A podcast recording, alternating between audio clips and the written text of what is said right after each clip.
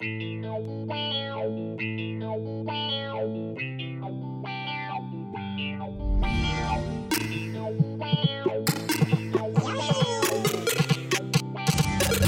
one, fight!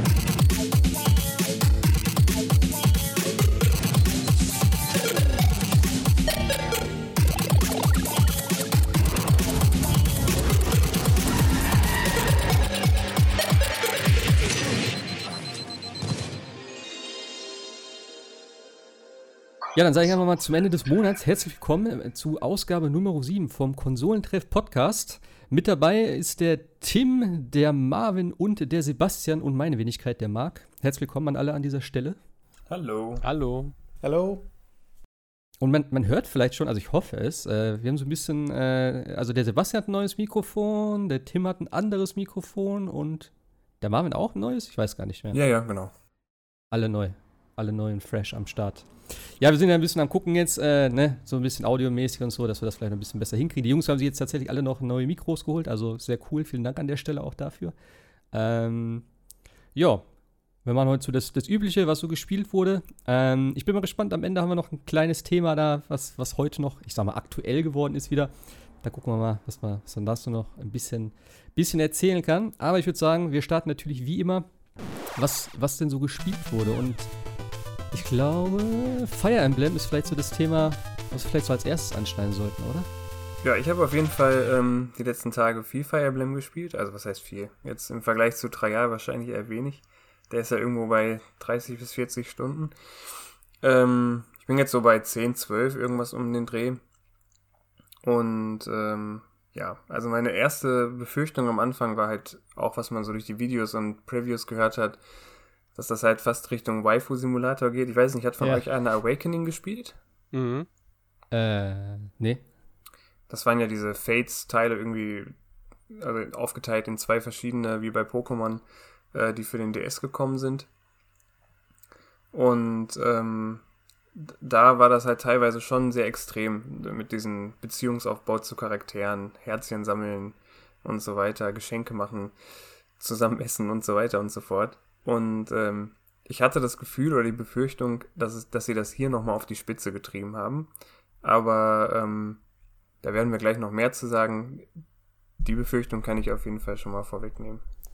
Also es ist auf jeden Fall äh, eines der besseren Fire Emblems der letzten Zeit, ja. Ja, ich hab's ähm, bislang erst drei, vier Stunden gespielt.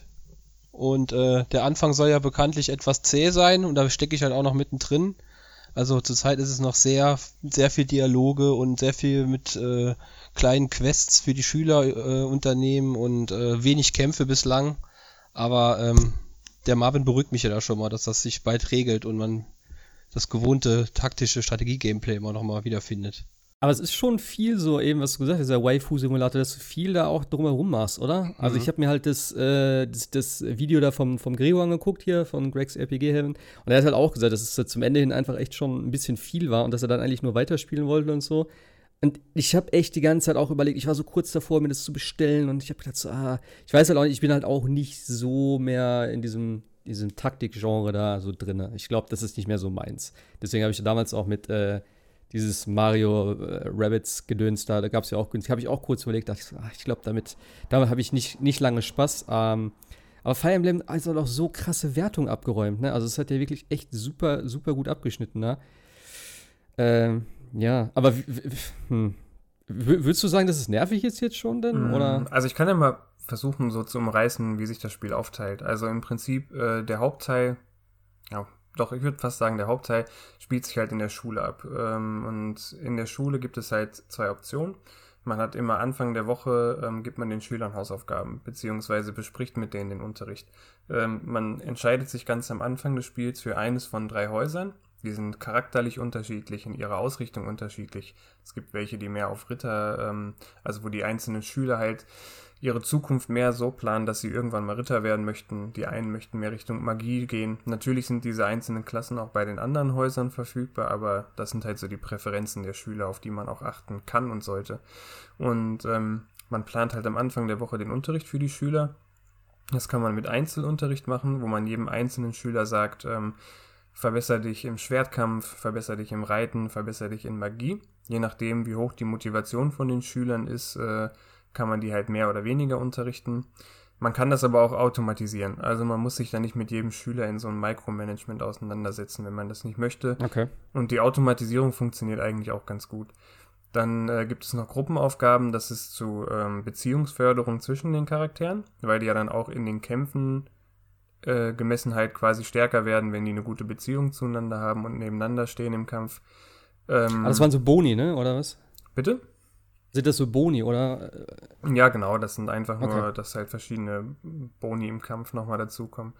Ähm, dann kann man die Zielsetzung für die einzelnen Charaktere nochmal ändern, weil man geht am Ende dieses äh, Auswählens quasi in den Wochenunterricht und dann nach sieben Tagen kriegen die alle nochmal zusätzlich Boni in den einzelnen Kategorien, die für die Schüler halt wichtig sind.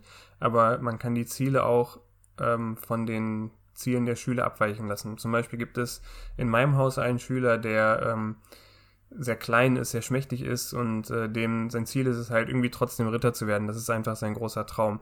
Jetzt könnte mhm. man halt gucken, dass man wirklich versucht, ihn da in diese Sparte reinzubekommen, vielleicht ihm auch irgendwann das Reiten beizubringen. Man kann aber auch sagen, äh, mir ist völlig egal, was deine Wünsche sind, ich sehe deine Ziele eigentlich eher woanders und kann das dann halt anpassen. Das schlägt sich auch immer so ein bisschen auf die Zufriedenheit der Schüler äh, nieder, aber es macht jetzt spielerisch nicht so den extrem negativen Unterschied. Muss man halt für okay. sich entscheiden. Natürlich werden die Charaktere stärker und leveln auch besser, wenn man sich an ihre Ziele hält. Ja, also das ist so der Unterrichtsteil. Dann gibt es einen Freizeitteil, der gliedert sich halt auch in so mehrere Möglichkeiten. Da kann man das Schloss erkunden, mit den Leuten redeln, äh, angeln, singen, kochen, was auch immer. Ähm, man kann äh, Seminare geben, ähm, wodurch dann halt die Schüler auch nochmal besser werden. Man kann ähm, ja, ganz normal kämpfen, also die strategischen Kämpfe, wie man sie halt aus Fire Emblem kennt. Äh, man kann sich ausruhen, um seine legendären Waffen zu regenerieren. Das kommt aber erst etwas später im Spiel. Äh, man kann handeln auf dem Marktplatz, äh, Examen ablegen lassen für die Schüler. Damit erlernen die dann halt neue Klassen. Wenn du jetzt jemanden hast, der Schwertkampf auf Stufe C hat, kann er zum Beispiel vom normalen äh, Anfangsklasse in den Söldner oder sowas wechseln, je nachdem welches Level und welche Stufe er in der Waffe hat. Ähm, und man kann auch den ganzen Kladderadatsch überspringen und einfach vorwärts gehen. Aber man sollte eigentlich schon äh, zumindest das Erkunden regelmäßig machen, weil sich natürlich auch Quests im Schloss abspielen und man über die einzelnen Charaktere mehr erlernt und das Spiel dir auch nach und nach diese ganzen Einzelheiten ähm, immer zusätzlich eröffnet, also den Waffenschmied ähm, schaltest du durch eine Quest quasi frei. Die hm. Fähigkeit, so Bataillone anzuheuern, schaltest du durch eine Quest frei. Von daher, das, also ganz ausbleiben tut es nicht, dieses Erkunden im Schloss.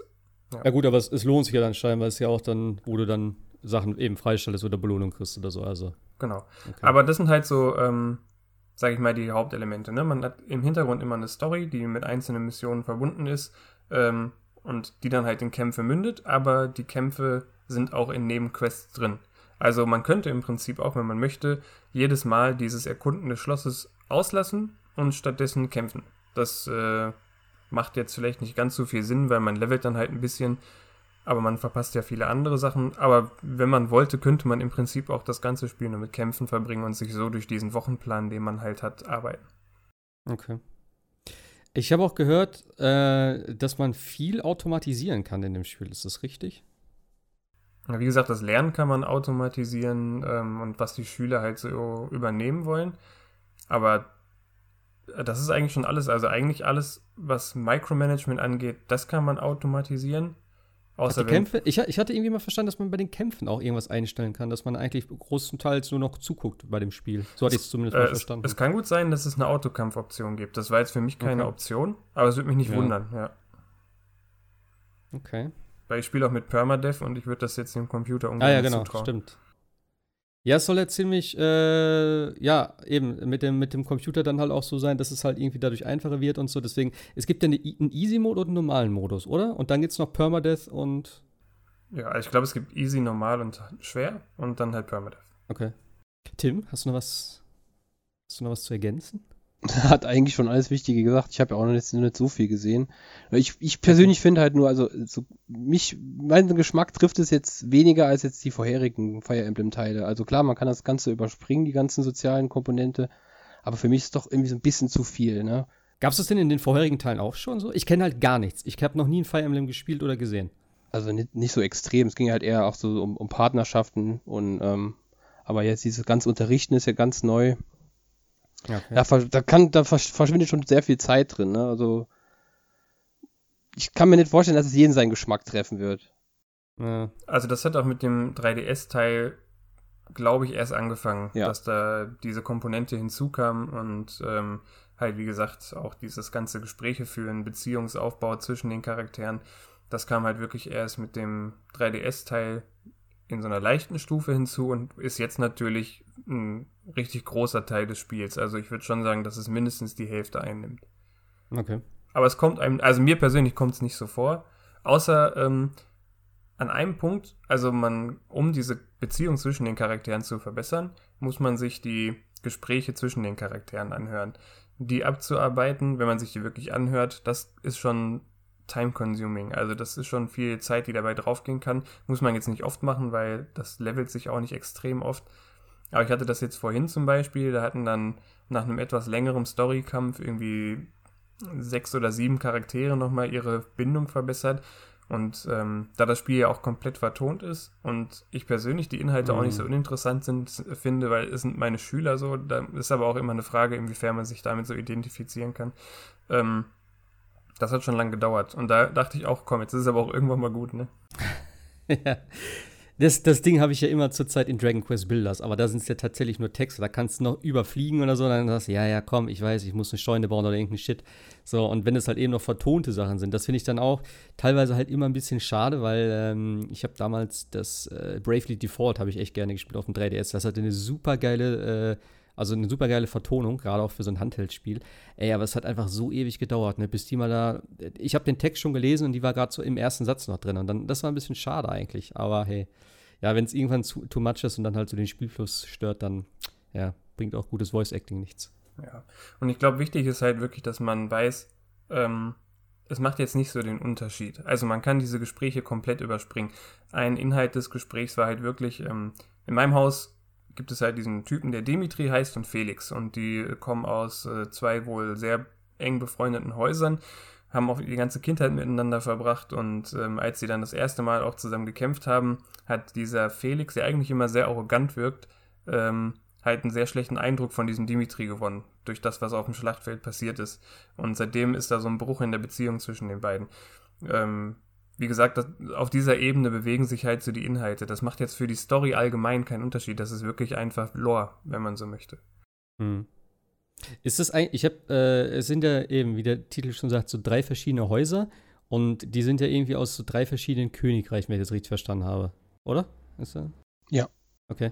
Äh, sind die irgendwie untereinander verfeindet oder was ist so die, die, die, die, es sind ja sozusagen drei Story-Sachen. Also du kannst ja dann am Anfang ein Haus auswählen, wo du dann äh, den Story-Part davon verfolgst. Und dann hast du ja sozusagen drei verschiedene Geschichten. Nee, verfeindet sind die, sind die äh, eigentlich, eigentlich nicht. Die sind verbündet innerhalb einer, einer, wie soll man es nennen, einer Region, oder? Ja, würde ich auch so sagen. Die akzeptieren sich, sind Verbündete gewissermaßen, aber ähm, ja. Verfeindet also woraus diese, woraus diese Spannung in diesem Land weiß jetzt nicht, ob es ein Königreich ist oder so, aber äh, woraus diese Spannungen eher entstehen, ist halt so eine religiöse Komponente. Und das wird auch immer mehr klar, umso weiter man jetzt in diesem Spiel vorwärts kommt. Wie gesagt, ich bin jetzt so bei 10, 12 Stunden. Ähm, äh, es geht halt im Prinzip, man lernt ja auch in diesem Kloster ähm, und diese Anführerin des Glaubens, so würde ich sie jetzt einfach mal beschreiben, ähm, die einem auch die Aufträge gibt, äh, da entstehen halt Anfeindungen mit anderen Religionen oder irgendwie so scheint sich das aktuell abzuzeichnen. Ja, okay. Und, oder andere Interpretationsformen der Religion, so wie katholisch und evangelisch quasi. Mein Gott. Ähm, wobei sich im Hintergrund aber eigentlich was ganz anderes abspielt. Also die Kirche interpretiert das so, aber es scheint was ganz anderes zu sein. Und ähm, ja, also die Story an sich, wie sie sich aufbaut, finde ich sie bisher eigentlich recht spannend. Die ist schon gar nicht so verkehrt. Das ist auch ein Unterschied zu dem 3DS-Teil, aber ich glaube, das liegt auch daran, dass ähm, Three Houses das besser transportiert. Let's all agree to meet back at the monastery exactly five years from today. Like a class reunion? You will come, won't you? Years ago, we fought here as classmates. As big class reunions go, this one's gotta be the worst in history. What should we do, Teach? Kill every last one of them!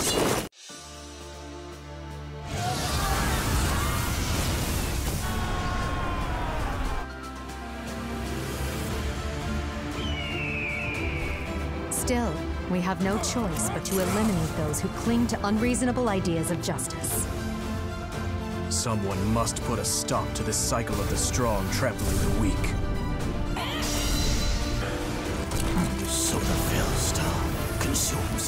Darkness itself. Yet we have the strength to scale the walls between us, to reach out our hands in friendship so we can open our true hearts to one another. That's how we win! My teacher. Both sides of time are revealed to you. What shall you do?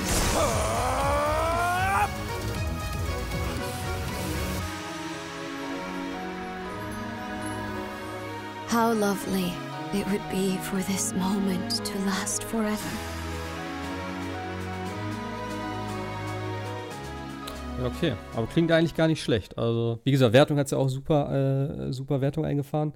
Von daher, ich, ich vielleicht hole ich es mir irgendwann mal günstig oder so mal zum Reingucken, aber ah, ich weiß noch nicht. Mal schauen. Die Rückseite der Packung spricht jetzt von äh, bietet Käufe im Spiel an. Könnt ihr schon dazu sagen, was es damit auf sich hat? Also ich würde jetzt mal vermuten, dass es später dann DLC gibt mit äh, neuen Missionen, aber jetzt aktuell weiß ich nichts. Vielleicht nur Kann- irgendwelche Kostümpakete oder so. Das glaube ich, das gab es ja. Ja. schon mal. Das kann ich mir auch Aber so. Microtransactions oder XP-Boosts oder ähnliches äh, Nee. gibt es jetzt nicht. Nee, Okay. also habe ich zumindest keine gesehen. Was mich persönlich am Spiel am meisten stört, ist eigentlich das, äh, die technische Seite. Also ich spiele es nur im Handheld-Modus.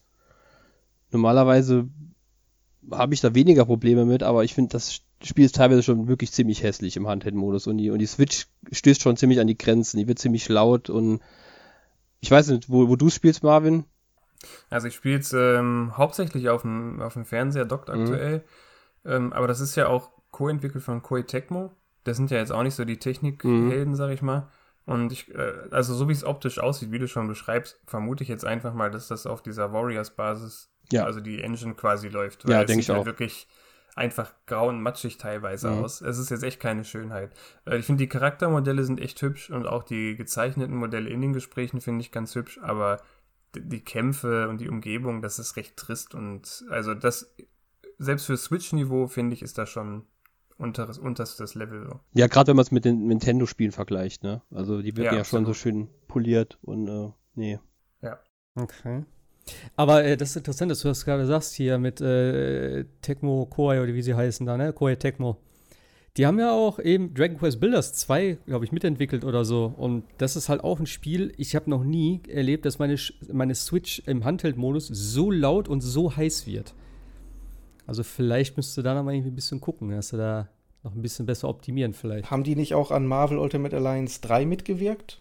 Ja. Es kann sogar auch Also, sein, ja. Team ich Team Ninja hat da gleiche mitgemacht.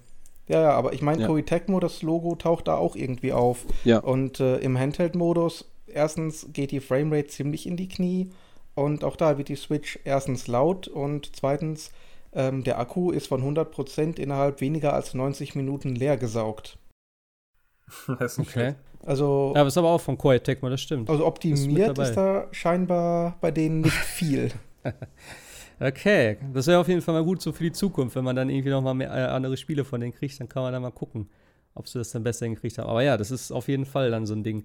Ich meine, äh, klar, die Spiele werden jetzt vielleicht auch immer ein bisschen umfangreicher oder so und äh, reizen die Switch nach und nach mehr aus, aber ich fand es schon sehr heftig. Ich meine, klar, wir haben jetzt natürlich auch Sommerzeit, es ist generell warm draußen, aber selbst an den kühleren Tagen ist es mir schon echt äh, sehr derbe aufgefallen. Gerade auch der Lüfter, weil der Lüfter ist so ein Ding, das hörst du nie bei der Switch eigentlich. Und da habe ich da gesessen und das richtig so das, das, das Pfeifen die ganze Zeit gehört. Also es war schon ein bisschen heftig. Jo, was, gab, was gab's denn sonst noch? Was wurde denn sonst noch so gespielt? Also, ich habe äh, daneben halt wie immer nur noch Teamfight Tactics gespielt. Ja, da habe ich immer noch nicht reingeschaut. Also, aber du bist, äh, bei, wie, wie viele Stunden hast du schon? Also eine Runde geht ja meistens so um die halbe Stunde, von daher würde ich jetzt mal sagen 50, 40, 50. Ah, okay. Ich dachte, das wäre mehr gewesen, was du letztes Mal gesagt hattest. Ja, es geht noch. Okay. Ich habe ansonsten noch Wolfenstein Young Blood gespielt, so auch um Ja. die fünf Stunden. Ähm, ja, es ist ja so ein, so ein 30, 40 Euro Spin-off von Wolfenstein 2 mit Fokus auf Koop und RPG-Elemente.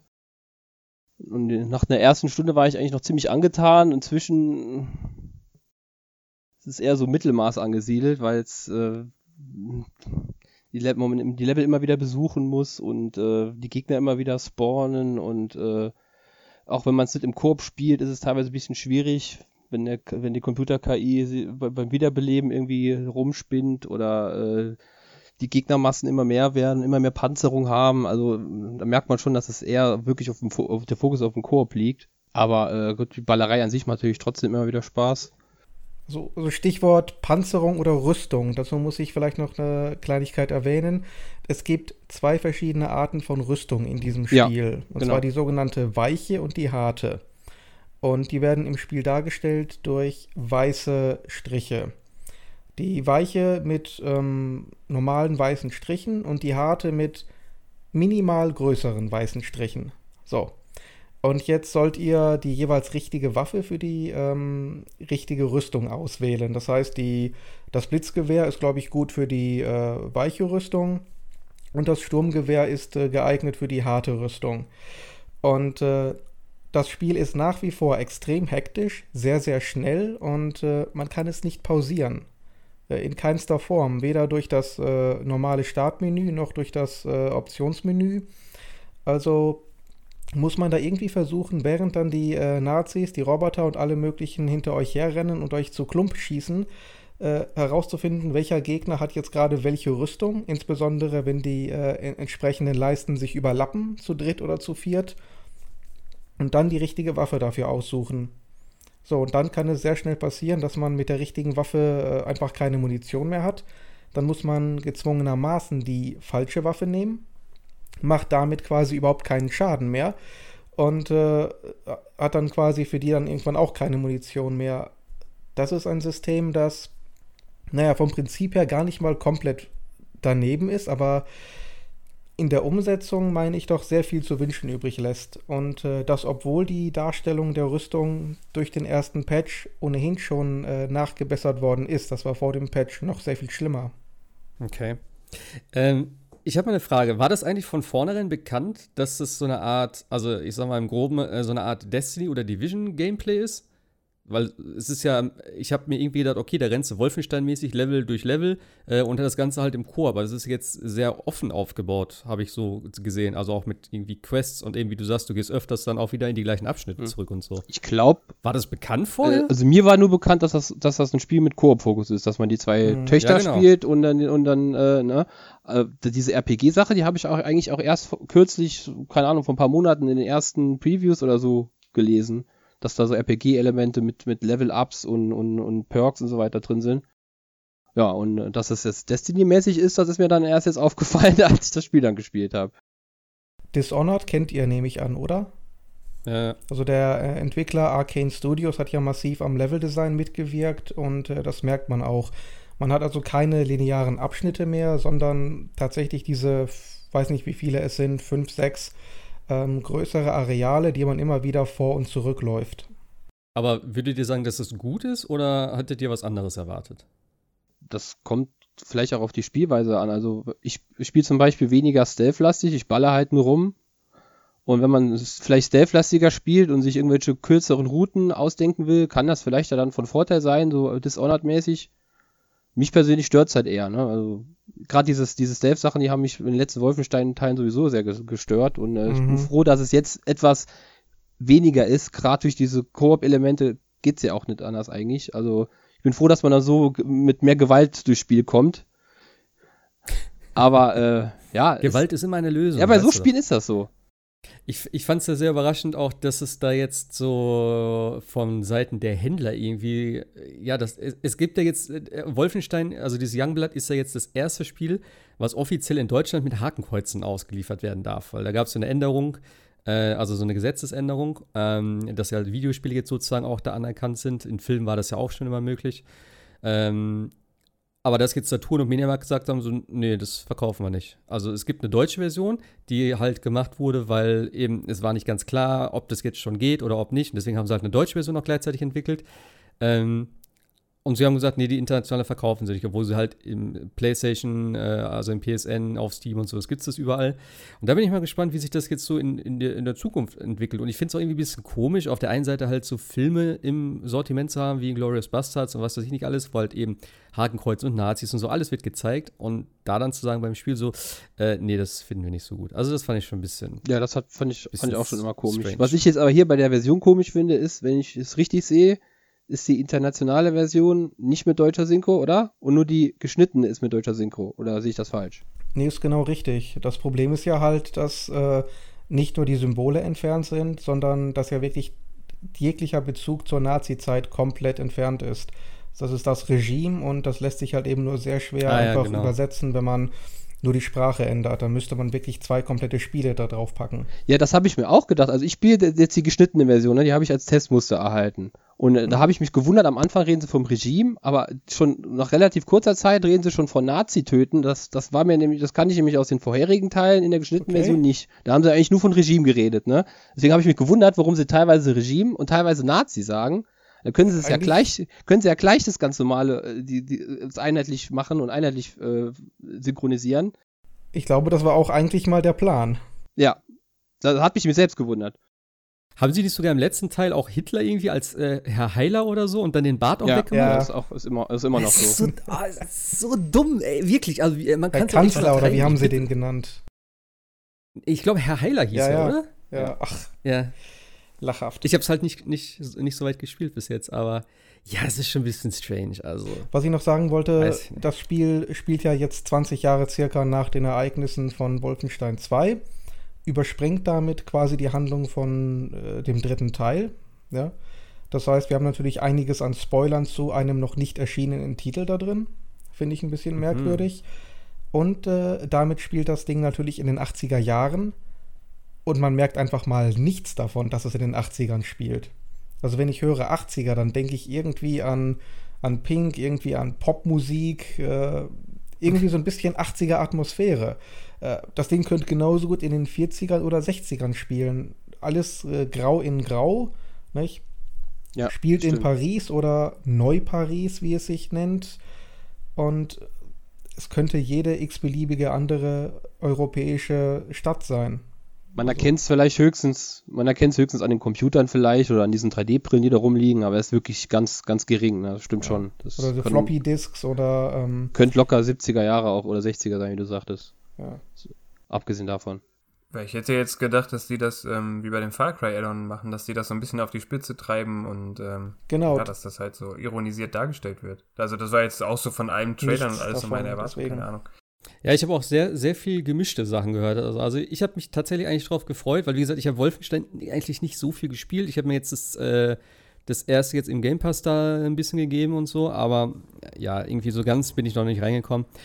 Aber ich habe gedacht, okay, das ist so ein Koop-Ding und so und dann zu zweit durch so Level da, sich durchballern, da hätte ich jetzt schon Bock drauf. Aber als ich jetzt auch gesehen habe, dass es so eine Art Destiny Light ist und irgendwie war so sehr gemischt irgendwie das Ganze aufgenommen worden, weiß ich nicht. Also, ja. Von diversen äh, Reviewern auf YouTube habe ich jetzt auch noch gehört, dass dieser Koop-Modus überhaupt nicht funktioniert hat. Die haben es gar nicht zum Laufen bekommen. Die waren gezwungen, das im Solo-Modus zu spielen und ähm, ja, Okay. Weiter Problem im Solo-Modus ist wohl auch einfach die künstliche Intelligenz des Partners, denn es gibt keine Checkpunkte im, im Level. Äh, man kann seinen, ähm, man kann den Partner äh, wieder aufwecken, wenn er, wenn er zu Boden geht. Wenn man das nicht schafft, verliert man ein Leben. Davon hat man maximal drei. Und wenn diese geteilten Leben weg sind, geht es zurück zum Anfang des gesamten Abschnittes. Okay. Und meine Erfahrung ist, dass die KI einen zwar wiederbelebt, aber nicht während der Bosskämpfe. Das ist jetzt so oft passiert, dass ich fast schon glaube, das ist Absicht. Hm. Äh, relativ unverständlich. Oder da ist halt irgendein gewaltiger Glitch drin. Ich meine, Bethesda macht's möglich. Auch wenn sie jetzt nicht Hauptentwickler waren, aber wo Bethesda drin ist, muss ein Bug drin sein. Ähm, immer, wenn irgendwo ein Bosskampf oder ein größerer Gegner auftaucht, weigert sich meine Schwester, mich wiederzubeleben. Ja, Kann natürlich dann sein, dass es so eine extra Mechanik ist, irgendwie, dass du halt sagst, den Bosskampf musst du halt schaffen oder wie auch immer. Aber ja, das ist schon ein Ja, bisschen. aber dann brauche ich das System nicht. Ja, ja, eben. So. Aber das ist halt immer so, ne? So, äh, ich hasse auch so Spiele, da mit KI-Leuten zu spielen. Deswegen habe ich auch Resident Evil 5 so abartig schlecht gefunden, weil ich das alleine gespielt habe und immer so ein KI-Buddy dabei hatte. Das, war hat mich ja so genervt. schlecht. Ja, das auch. Aber halt eben dieses, wenn du, wenn du so ein Spiel, das musst du dann auch wirklich zu zweit spielen, glaube ich, um dann, ich sag mal, wirklich das Potenzial auch rauszuholen und zu sagen, okay, das ist gut oder ist nicht gut. Wenn du halt mit so einem KI-Typen da rumläufst, ich glaube, das verfälscht schon so irgendwie den Eindruck. Gott, habe ich Resident Und, Evil ja. 5 gehasst. Diese Szene, wo man äh, gegen Wes Wesker kämpfte und zwei Mann brauchte, um den verdammten Raketenwerfer zu laden. Und diese blöde KI hat das nicht hinbekommen. Was habe ich da geflucht, ey? Wir Also haben das irgendwann echt, das ich habe das irgendwie gehabt, ich habe es gespielt und habe es dann an der Seite gelegt. Irgendwann war mein Kumpel da oder so. Das war auch im Sommer, glaube ich. Und dann haben wir irgendwie abends Bierchen getrunken und gesagt, komm, irgendwas reingespielt. Ich habe echt einfach nur irgendwas weggebracht. Ich habe die Story übersprungen und so was, wäre mir so scheißegal. Und das Ende äh, eben mit, mit Wesker da, da kann ich mich noch so ganz dunkel dran erinnern. Das war auch so übertrieben irgendwie. Und da habe ich gedacht, so, ja, mit, wo ich daran gedacht habe, wie gut das im ersten gemacht war und dann sowas. Naja, naja. Ja, schade. Also ja, Wolfenstein. Empfehlung oder nicht? Eher weniger wahrscheinlich dann, oder? Ich Also, würd, Ja. Sorry? Nö, also ich würde eher sagen, nein. Also diejenigen, die Wolfenstein mögen, die bisherigen drei Titel, die werden damit keine Freude haben, nehme ich mal an. Und diejenigen, die es äh, nicht mögen, da wüsste ich auch nicht, warum denen das Spiel jetzt hier gefallen sollte. Also die, die Atmosphäre ist im Grunde genommen die gleiche, maximal ein bisschen schlechter, weil die Story um BJ fehlt. Die, da- das eigentliche Schießen selbst ist immerhin so ein bisschen ungenau bei dem Spiel, fand ich. Und diese aufgesetzten Loot- und äh, Level-Elemente bereichern jetzt die Serie nicht unbedingt. Also ich sehe da jetzt keinen Grund, warum man das hier, warum man mit dem Titel jetzt ausgerechnet einsteigen sollte. Also reiht sich nahtlos in Fallout se- äh, 76 ein. Ja, Fallout 76 ist ja fast unspielbar. Das würde ich so, so schlimm jetzt nicht sagen, aber naja. Ich habe irgendwie gerade so Flashbacks hier an äh, Far Cry, das New Dawn, was irgendwie Anfang des Jahres rausgekommen ist. Das war ja auch so. Das hatte auf einmal ein Level-System, mit, also wo die Gegner Level hatten und dann auch irgendwie so, ja, äh, Schadensanzeigen und sowas da, wo du halt einen Gegner angeballert hast und dann sind Zahlen rausgeploppt und so. Das war halt auch irgendwie weird. Wenn, wenn du Far Cry halt vorher mal hattest, das war ein reines Ego-Shooter-Spiel, so das typische Ubisoft-Ding. Äh, so ein bisschen äh, habe ich hier auch so das Gefühl, dass das so ein bisschen halt, ja, was versucht Mhm. wahrscheinlich oder halt so ein, ne, klar, ist halt auch, für den Preis kannst du es eigentlich, kannst du eigentlich nicht meckern. Ich fand auch diese Idee cool mit diesem, mit diesem Buddy Pass, den du dabei hattest, ich glaube für 10 Euro mehr oder so, dass du halt eigentlich einen, äh, ja, gleich einen Koop-Partner hast dafür. Das finde ich eigentlich ganz nett, das ist eine coole Idee. Ähm, ja. Das, dieses äh, Cyberpilot hat keiner von euch gespielt, glaube ich, Mhm. oder? Das kam ja gleichzeitig raus. Das ist ja das VR-Ding für die PlayStation. Das müssen wir nochmal angucken. Irgendwie, da steuerst du ja dann so einen, ähm, diesen, diesen, so einen Roboterhund. Ich weiß nicht genau, genau, wie die heißen. Panzerhund oder so, ne? Heißen die, glaube ich. Also sieht ein bisschen, naja. Bin ich mal gespannt. Ich habe dazu noch nichts wirklich gesehen. Das müssen wir nochmal angucken, weil ich suche ja immer nach guten VR-Spielen. Aber so in letzter Zeit auch das Blood and Truth war ja auch nicht so toll, leider. Deswegen, ich hatte ein bisschen Hoffnung, dass bei Wolfenstein was Gutes wird, aber mh, wenn du da wieder so ein komisches Vieh steuerst, ist es eher ja, super optimal für mich. Aber ja. Aber ich finde das schon interessant. Also, ähm, wenn man überlegt, jetzt Doom auch und auch Wolfenstein, die waren ja so erfolgreich, weil das so eine Rückbesinnung auf alte Tugenden war. Also Ja, klar. Ne? Und ähm, dass sie halt wirklich quasi zwei Spiele später schon direkt wieder in diese, ähm, diesen Loop reinkommen, wir müssen das Spiel überladen, wir brauchen mehr, wir brauchen ein Levelsystem, wir brauchen Items, keine Ahnung. Äh, Das ging fix, hätte ich nicht gedacht, So. dass sie. Und jedes Spiel muss jetzt irgendwie, äh, ähm, das ist Destiny oder, oder Division jetzt äh, nachmachen. Äh, nicht. Wie ist das mit dem mit Doom Eternal? Ist da jetzt was bekannt? Da sah bisher nicht, nichts danach aus, dass das in diese Kerbe schlagen würde, oder? Nö. Das ist ein ganz klassisches, so wie das, zwei, das, das 2016er Doom. Ist, Also ist aber auch erst der zweite Teil. Wir müssen auf den dritten warten. Ja. Aber äh, du kannst natürlich sagen, das Youngblood ist natürlich kein Teil der Hauptserie, sondern es ist eine Art Spin-off. Also von daher ist es für mich immer noch okay, wenn man da mal ein paar Experimente irgendwie eingeht äh, und dann vielleicht irgendwie daraus ja, Schlussfolgerungen zieht und sagt, ey, hat funktioniert, hat nicht funktioniert, kann man vielleicht in die Hauptserie übernehmen oder halt lassen. Und dafür finde ich, ist es okay. Klar, es ist jetzt natürlich, wo du sagst, jo, ist ein bisschen enttäuschend, dass jetzt die Richtung eingeschlagen hat. Ähm, aber es ist ja dann, ich sag mal, nicht so ein Beinbruch, als wenn du jetzt sagst, okay, das ist jetzt das, das nächste äh, vollwertige Wolfenstein. Das finde ich noch okay. sagen wir mal so. Man Ja. muss natürlich auch sagen, äh, es gibt einen Grund, warum sowohl Far Cry als auch jetzt Wolfenstein diese, äh, diese Schiene gefahren sind. Es eignet sich natürlich hervorragend, um das Ganze grindiger zu machen. Das heißt, die, der nächste Level oder der nächste Abschnitt ist jetzt für Level 30, du bist erst Level 20. Jetzt kannst du entweder sechs, sieben Stunden langweilige Missionen machen oder du zahlst halt einfach mal ein paar Euro für einen XP-Boost und kannst das in einer halben Stunde alles nachholen. Und äh, ja, klar. Ist das tatsächlich, ist das tatsächlich drin ja, in dem Spiel? Ja. Also, also Ah, okay. XP-Boost ist auf jeden Fall drin. Und es gibt auch einen Store. Ich habe den jetzt noch nicht äh, genauer unter die Lupe genommen. Ich spiele ja auch offline mit dem Ding. Natürlich spiele ich offline. Ähm, aber das ist auf jeden Fall drin. Und was auch drin ist, jedes Mal, wenn ich den Startbildschirm sehe, kriege ich äh, die Aufforderung, einen Bethesda-Account zu erstellen. Man kann einen Ja, Knopf doch drücken, dann ist es weg, ist okay, aber jedes Mal kommt dieses, äh, kommt dieser Bildschirm und wenn du dann falsch drückst, hast du schon irgendwelche Zahlen und E-Mails eingegeben, kriegst schon Vorschläge gemacht. Äh, Es hat schon, es hat einen Grund. Das ist kein Experiment nach dem Motto, wir schauen mal, womit wir die Serie bereichern können, sondern die schauen wirklich, äh, können wir ein neues Vehikel äh, bauen, um den Leuten das Geld aus der Tasche zu knöpfen. Ja, natürlich. Ich meine, im Endeffekt ist es eh immer Business, so, ne? Du willst das Zeug verkaufen und es werden natürlich immer wieder neue Möglichkeiten gesucht. Ähm, jo, nochmal irgendwas auch an DLC vielleicht hinterher zu schieben und gerade in so einem, äh, in so einer Welt wie halt Division oder Destiny ist es natürlich einfacher zu sagen, hier, es gibt nochmal ein paar Missionen und du hast hier auf der Karte einfach irg irgendwelche Punkte, wo du hingehst und startest, wir, die neue Mission, als wenn du halt so einen kompletten DLC wieder machst, wo du halt, ne, äh, das irgendwo wieder anknüpfen musst und so. Das ist schon so. Das ist natürlich auch ein Geschäftsmodell, da gebe ich dir absolut recht. Aber ich, Aber ich ja. kaufe da lieber äh, für 250 Euro die Special Edition von Witcher 3 nicht? und habe dann dafür meinen Spaß. Ja. Und dann zahle ich auch gerne mal 20 Euro für die ähm, nachfolgenden DLC, die ein Jahr später dann kommen. Das ist für mich okay. Ich bin ja bereit Ja. für, für Qualität zu bezahlen, aber nicht äh, auf diese Methode. Ja, da gebe ich dir auf jeden Fall recht. Ja, du schon gerade gesagt hast, eben Bethesda-Account, das war ja auch, ich habe ja äh, mir die Doom 2 Switch-Version geholt. Das war jetzt eben, da kommen wir gleich noch drauf zu, äh, die QuakeCon 2019 war ja vor wenigen Tagen. Und da haben sie ja noch ein bisschen was Neues zu Doom Eternal gezeigt und haben auch gleichzeitig gesagt, hier, äh, wenn ihr Bock habt, Doom 1, Doom 2 und Doom 3 gibt es jetzt auch auf der Switch. Und da habe ich gesagt, ja, finde ich cool, wollte ich eh immer mal wieder haben. Ich mag ja die alten Spiele auch so, ich mag ja so, so diese alten Ego-Shooter-Klassiker, sage ich mal. Und ähm, ja, Doom 2 habe ich irgendwie, ich glaube, irgendwann mal, ich weiß nicht, ob ich es auf dem ganz alten Handy mal irgendwo hatte. Ich habe mir mal irgendwie so ein Sony Ericsson irgendwas mit so einem Touchscreen geholt, bevor es noch ein iPhone gab. Und da konnte ich tatsächlich auch so uralte Spiele drauf spielen, wie Sam Max und hier und da. Und ich meine auch, da hätte ich auch Doom drauf gehabt, was total kacke lief. Ich weiß aber nicht mehr genau.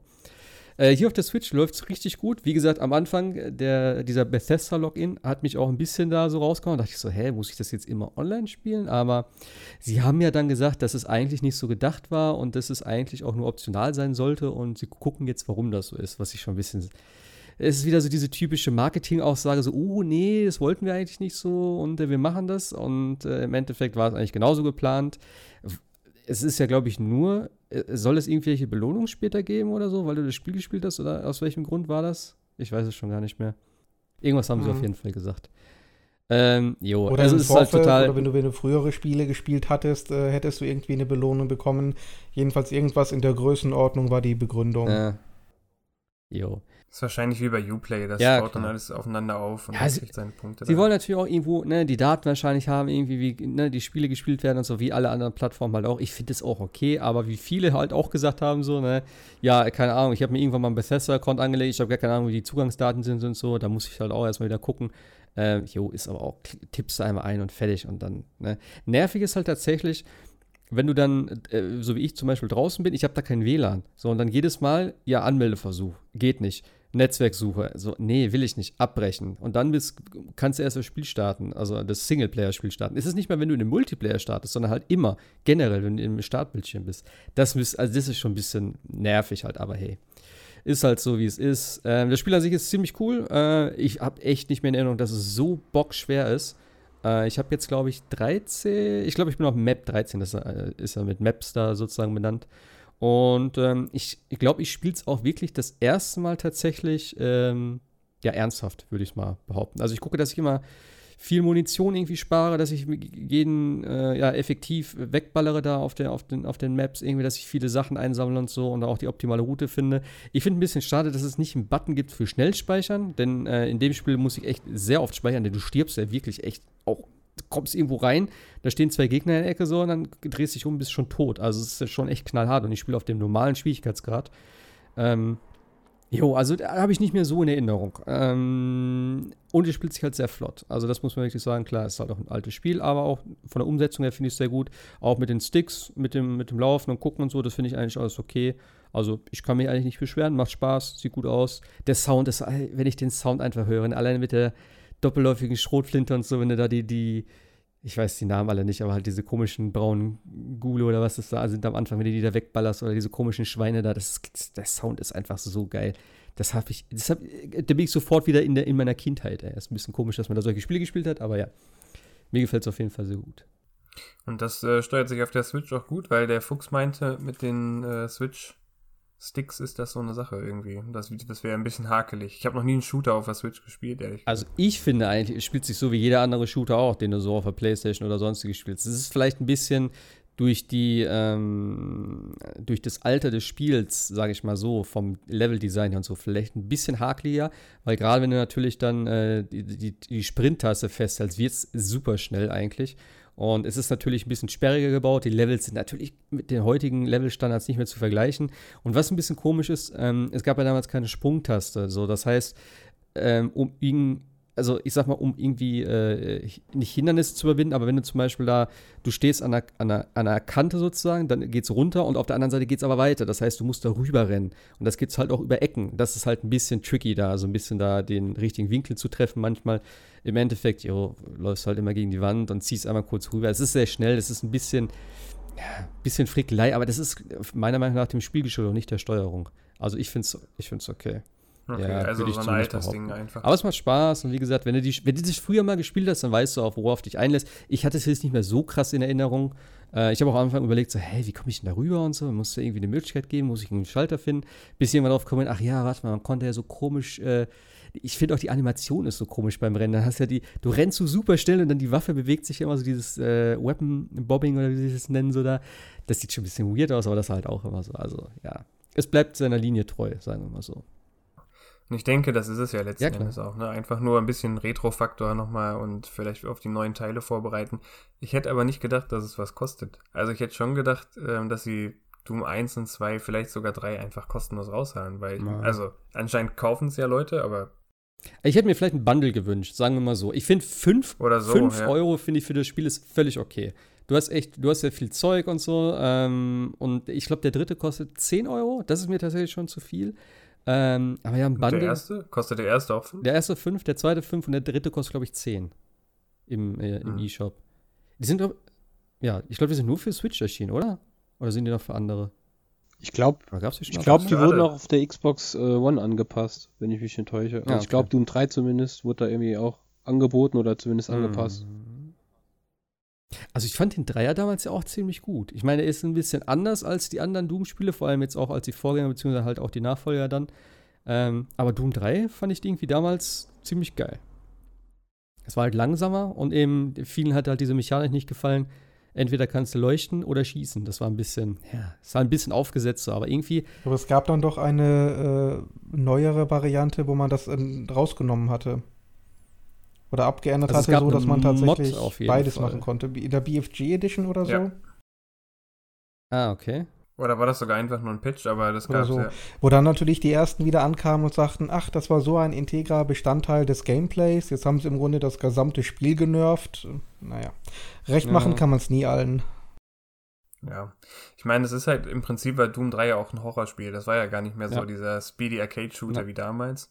Und keine Ahnung, hätte man, kann man darüber diskutieren, ob es Sinn macht, dann das mit der Taschenlampe zu ändern. Also ich weiß nicht, vielleicht ist es ja auch optional. So, dann sollten ja alle glücklich sein.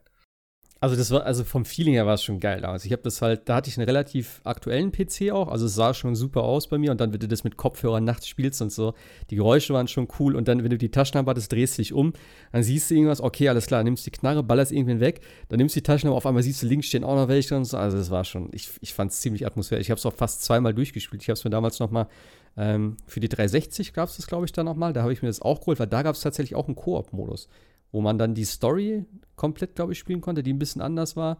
Ähm, aber ja, also Doom 3 bin ich schon, bin ich schon Fan von. Und ich glaube vom, vom neuen Doom auch. Also freue ich mich drauf. Also kam Doom 3 damals nicht recht nah ähm, auch bei äh, mit Dingens raus, mit diesem einen, äh, wie heißt das nochmal? Dead, Dead Space? Dead Space. Dead Space raus, weil also ich persönlich ähm, habe da so eine irgendwie in meinem Kopf sind die so recht ähnlich abgespeichert. Klar, Dead Space ist noch mehr Horror und Third Person.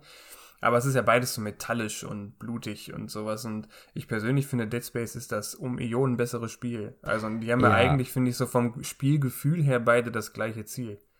Also, nee, Dead Space kam 2.8 und Doom kam 2.4. Also Ach, vier Jahre sind das. Das ist ja nochmal ein Unterschied. Ja, okay.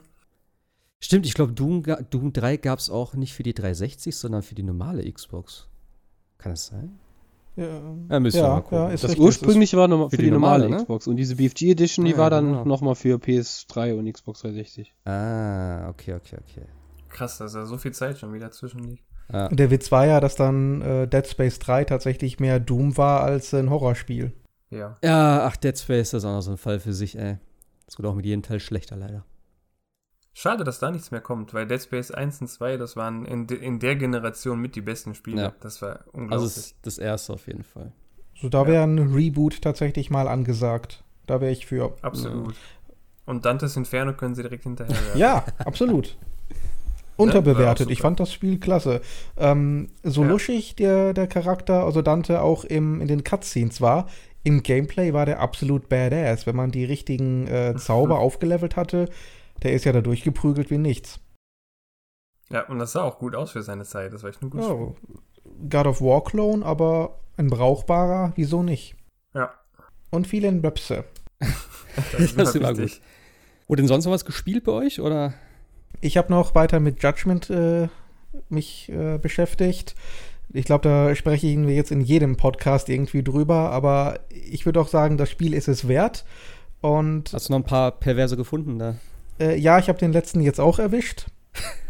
also ich bin jetzt tatsächlich im letzten Kapitel, also viel dürfte jetzt nicht oh. mehr gehen.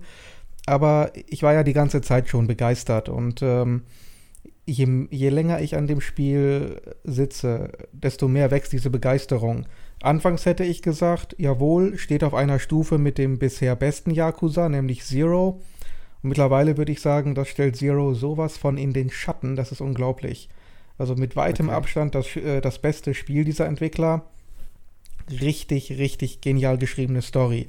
Ähm, ich habe lange Zeit gesagt, auch die haben gar nicht so viele Cutscenes und die sind gar nicht so lang wie bisher.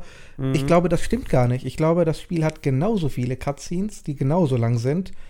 Aber weil das alles so unfassbar gut geschrieben ist, so unglaublich spannend ist, fällt mir das gar nicht auf.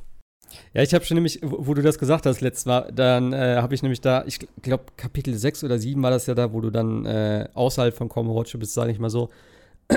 da fand ich schon sehr, sehr viel. Was aber, ich mag das halt auch. Also ich bin auch äh, immer dafür zu haben, wenn es gut ist. Also normalerweise, selbst wenn es gut ist, hasse ich das. Und hier okay. ist es so gut, ich habe es nicht mal gemerkt.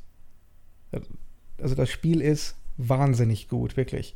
Ähm, ich habe jetzt auch die meisten äh, Wendungen und Plot-Twists gesehen. Da ist jetzt auch nichts dabei, wo ich sagen würde, das ist vollkommener Blödsinn. Nicht? Von daher glaube ich auch nicht, dass das Spiel hinten raus irgendwas macht, was das Ganze kaputt macht. Also ich würde mir wirklich wünschen, dass äh, es natürlich wird es weitere Yakuza-Titel geben, aber ich hoffe wirklich, dass, äh, mhm. dass wir Yagami noch in weiteren Spielen sehen werden. Ist einfach ein toller Charakter, tolle Welt. Äh, tolles Spiel. Jeder, der es noch nicht hat, dem kann ich es nur dringend empfehlen, äh, nicht auf irgendwelche mh, mm, Sales oder ähnliches zu warten, sondern holt euch das Spiel, lohnt sich in jedem Fall. Äh, du hast gesagt, du bist im letzten Kapitel, ja, oder? Ja, genau.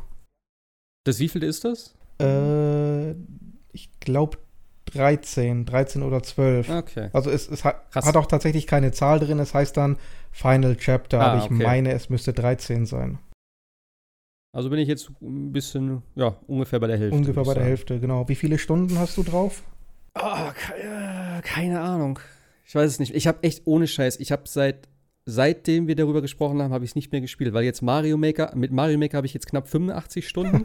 äh, bei Dragon Quest habe ich auch um die 30 oder 40, glaube ich mittlerweile. Ja. Also ich habe da so viel Zeit und wie gesagt, das Problem bei mir ist einfach hier hinten in dem Raum, es ist einfach viel zu warm. Ich habe einfach keinen Bock hier hinten rumzugammeln äh, und dann noch die Playser anzuhaben, den Fernseher anzuhaben, die wieder auch ne, Wärme abgeben und so. Es ist einfach mein, mein Problem hier so, wo ich sage, okay, ich würde es gerne weiterspielen, aber zur Zeit. Vielleicht diese Woche, wenn äh, es jetzt ein bisschen schlechter wird vom Wetter her und so und ja. Aber ja, Ja, ja, also das werde ich auf jeden Fall weiterspielen, weil ich bin so gespannt darauf, wie die Story weitergeht. Weil wie du schon sagst, die Story ist so gut geschrieben und es ist so, ey, die, die, die Charaktere und auch dieses ganze, ähm, dieses, ich, ich, ich habe ja damals auch im Podcast gesagt, ich fand es gar nicht so, wie ich es in vielen Spielen habe, dass du sagst, okay, das ist jetzt die Hauptstory und jetzt gucken wir uns eine Nebenstory an und die geht dann so ein bisschen in die Hauptstory über. Sondern die, ich finde es total cool gemacht, dass du wie so eine, ich sag, ich habe es glaube ich, auch gesagt, wie so eine Straße hast, die so immer so Kurven geht, wo du sagst, okay, jetzt biegen wir hier ab, aber es ist trotzdem noch die Hauptstory. Wir fahren jetzt aber an eine andere Ecke sozusagen so und dann geht's wieder rüber und dann triffst du dich irgendwann wieder so kurz da und du hast immer das Gefühl, dass du die Hauptstory weiterspielst Mhm. Hast aber teilweise einen ganz anderen Fokus auf einmal. So, am Anfang geht es ja um den, äh, um diesen einen äh, Yakuza-Typen da, um diesen Obermatz. Äh, und dann geht es auf einmal um so einen Nebencharakter, der irgendwie mal ganz kurz gezeigt wurde und dann beschäftigst du dich erstmal voll lange mit dem. Und dann ist die Story abgeschlossen. Es ist aber immer die Hauptstory weitergeführt. Also es ist total geil geschrieben. Das ist definitiv so. Ja, da wo wirklich die, die äh, Side-Cases in die Hauptstory übergeht und umgekehrt. Oder wo du aus einer äh, Side-Story dann irgendwie tatsächlich Freundschaften gewinnst oder sogar eine Freundin.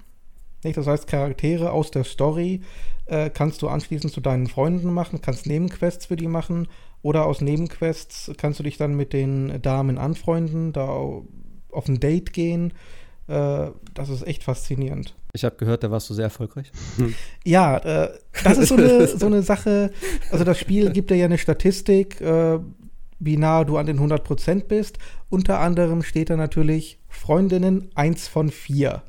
Nicht? Also Freundinnen sind hier ein Collectible, ein Sammlerobjekt. Da kann man jetzt viel drüber Klar, diskutieren. Natürlich. Ich habe alle vier tatsächlich gewonnen für mich. Habe mich auch ehrlich gesagt ein bisschen schlecht gefühlt, weil ich wirklich sage, also die letzte, die vierte, finde ich wirklich am interessantesten. Die würde ich gerne zu meiner Freundin machen.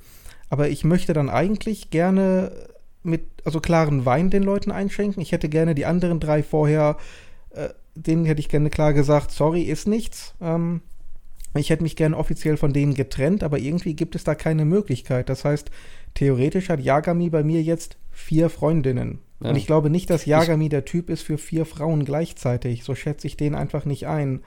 Und Ich könnte mir halt vorstellen, dass er dann sozusagen im nächsten Teil ist er nicht mehr der Hauptprotagonist, sondern jemand anders. Und er taucht dann auf in so einer Sidequest und dann ist er so ein Typ, weißt du? So ein, so ein er ist Ketchum-mäßig. Äh, ja, genau, der da mit vier Freundinnen und so und dann musst du ihn beschatten und dann sagt er, nein, nein, ich, ich liebe dich, Schatz und es gibt keine andere. Das, äh, das wäre ein bisschen witzig. Ja. ja, Judgment. super Spiel. Sonst noch was gezockt? Ähm, wo wir gerade bei 40 Grad waren, ist mir eingefallen, also was heißt 40 Grad, aber warmes äh, Zimmer, äh, Oh ja. dieser eine Tag, wo es so extrem heiß war. Da war ich auch so, dachte ich mir, boah, was willst du bei dem Wetter jetzt großartig zocken, ne? Und ähm, kennt einer von euch Kairosoft-Spiele? Ja. Ja, guck, Nee. ein Kenner.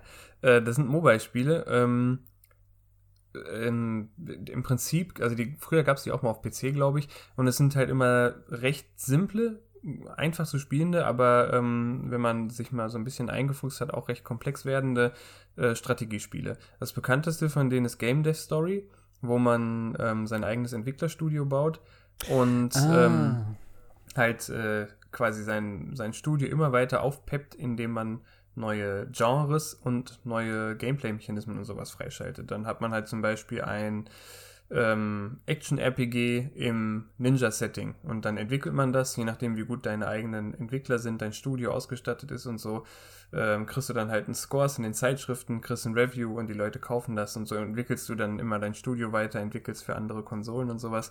Und die haben auch Pool Slide Story als Spiel. Und da baut man seinen eigenen, äh, ja, keine Ahnung, seinen eigenen Aquadom, sein eigenes Schwimmbad mit verschiedenen Becken und verschiedenen Rutschen und Attraktionen und kann halt äh, das Wasser färben und verschiedene Duftstoffe ins Wasser packen, um die Leute zufriedenzustellen. Und dann äh, schaltest du neue Sachen frei, wenn du die Wünsche von den Leuten, die in dein Schwimmbad kommen, ähm, äh, erfüllst und kannst dann dein Schwimmbad immer weiter ausbauen und sowas. Und das war jetzt für den, für so heiße Tage allgemein ist das echt ein super Spiel, weil das halt ähm, nicht ganz so komplex ist, aber halt immer noch so, dass du gewisse Entscheidungen treffen musst und dich da reinfuchsen kannst. Das ist echt ein sehr cooles Spiel. Kostet auch, glaube ich, nur ein paar Euro im Apple und Android Store. Also das heißt keine äh, Transaktion dann im, im Spiel selber dann nochmal, also keine Free-to-Play-Mechaniken oder sowas. Nein, das sind, äh, also nicht alle, aber ich würde sagen, 75% der Kairosoft-Spiele haben keine Microtransactions. Okay. Es gibt halt welche, die kostenlos sind. Da kannst du dann halt immer noch ein paar Sachen dazu kaufen. Aber auch Game Dev Story oder Pool Slide Story. Es gibt auch ähm, ein richtig cooles, wo man einen eigenen Fußballverein gründet und halt äh, wie bei den besten alten Manager-Spielen halt das Spiel live beobachten kann und die Aufstellung ändern kann. Also das ist auch richtig gut. Und ähm, die sind alle ohne Microtransactions. Das kann man spielen wie ein Bekloppter, Okay. ähm, wenn man es einmal gekauft hat. Gar nicht schlecht. Und richtige Content-Monster. Also wirklich, Gameless Story kann man mehrere Stunden spielen. Danach kannst du quasi nochmal in so einen Prestige-Modus gehen, wo du es nochmal von vorne durchspielst, aber alles freigeschalten überhältst und sowas. Ähm, also was, was diese kleinen Spiele fürs Handy an Content bieten, das ist echt abgefahren. Okay. Na, muss ich mal gucken. Das wäre vielleicht was für meine, für meine Freundin. Die sucht ja immer so ein paar kleinere Games. Ja, also da gibt es eigentlich auch äh, für jeden Geschmack was. Wie gesagt, es gibt, je nachdem, worauf deine Freundin steht, es gibt sogar eins, wo man einen eigenen Reitstall hat. Es gibt aber auch eins, wo man äh, eine Farm hat. Es gibt Ja, ich- eins, jetzt werden man wieder äh, Klischees bedient hat. hier. Friseursalon, Schulan, ja, sehr gut. Ja, tut mir leid, das ist nicht genderkonform. Das steht aber auch nicht bei unserem Podcast dabei. Aber ich sehe gerade hier, Pocket Clo Clothier. Das sieht doch schon so aus. Das gibt's auch. Das habe ich noch nicht gespielt. Gibt es aber auch Teile für die Sieht Switch, glaube ich. Also ich glaube, die Kairosoft ist gerade dran, einiges auf der Switch rauszubringen. Kannst du auch mal ja, schauen. das wundert mich nicht. Das wundert mich Ja. nicht hier bei der Switch, was da alles drauf ist. Das sind genau solche Spiele dann. Aber ey, die haben echt eine ganz schöne Menge, ey, meine Fresse. Ja, also mit Game Dev Story hatten die halt so ihren Durchbruch. Ne? Das war so unglaublich erfolgreich in den einzelnen Mhm. äh, Handy-Stores. Und seitdem bringen die halt, ähm, aber das ist halt auch schon bestimmt zehn Jahre her oder acht Jahre. Und seitdem bringen die jährlich so ein, zwei Spiele raus. Deswegen hat sich das so geleppert inzwischen. Okay. Ja, cool. Gucke ich mir mal an. Das war's mit Spielen oder wie schaut's? Marvel Ultimate Alliance hattet ihr letzte Woche oder so.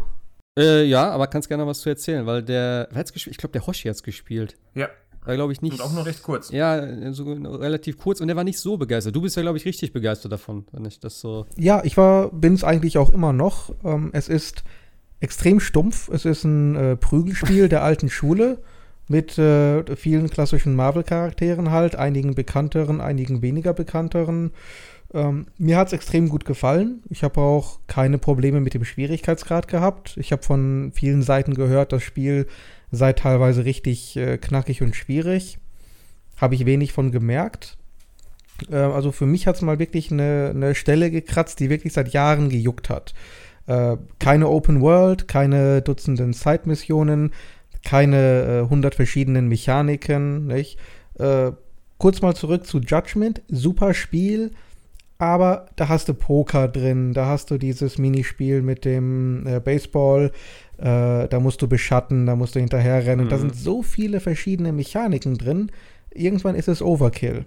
Und irgendwann willst du einfach wirklich nur, gerade nach der Arbeit, bei der Hitze, äh, irgendwas richtig dumm Stumpfes. Und da ist dieses Spiel einfach mal perfekt. Also mir hat es richtig gut gefallen, richtig schön bunt. Ich habe es noch nicht ganz durch, aber ich habe ein paar Stunden gegrindet. Äh, ich finde es klasse. Für mich hat es genau das geboten, was ich mir erwartet habe. Äh, das Einzige, Du was hast mich... es alleine gespielt? Ja, ja, ich spiele es alleine. Ich spiele alles Okay. alleine. Bin halt so ein Lone Wolf, aber naja. Nö, das geht auch alleine, kann man ganz gut spielen. Ja, weil es hieß ja auch, dass es alleine tatsächlich besser sein soll, weil du da ein bisschen mehr Abwechslung hast, weil du da selber die, also durch die vier Charaktere mal durchswitchen kannst. Das fand ich schon sehr interessant, das Argument. Ich, ich hätte eher gedacht, das ist umgekehrt. Nee, ich glaube, es ist tatsächlich auch leichter, weil man alleine äh, mehr Möglichkeiten hat, diese Double-Team-Attacken zu setzen. Ansonsten muss okay. man halt immer mit dem äh, Partner sich absprechen, äh, jetzt nutzt die Attacke, dann nutze ich die Attacke, dass wir das koordinieren. Klingt hm. ja spaßig, wenn man es hinkriegt. Aber wenn ich alleine bin, drücke ich halt einfach nur einen Knopf und äh, derjenige, der gerade eine Double, äh, Double Team Attacke zur Verfügung hat, setzt sie halt automatisch zusammen mit mir. Das macht die, die Sache natürlich ein bisschen stärker.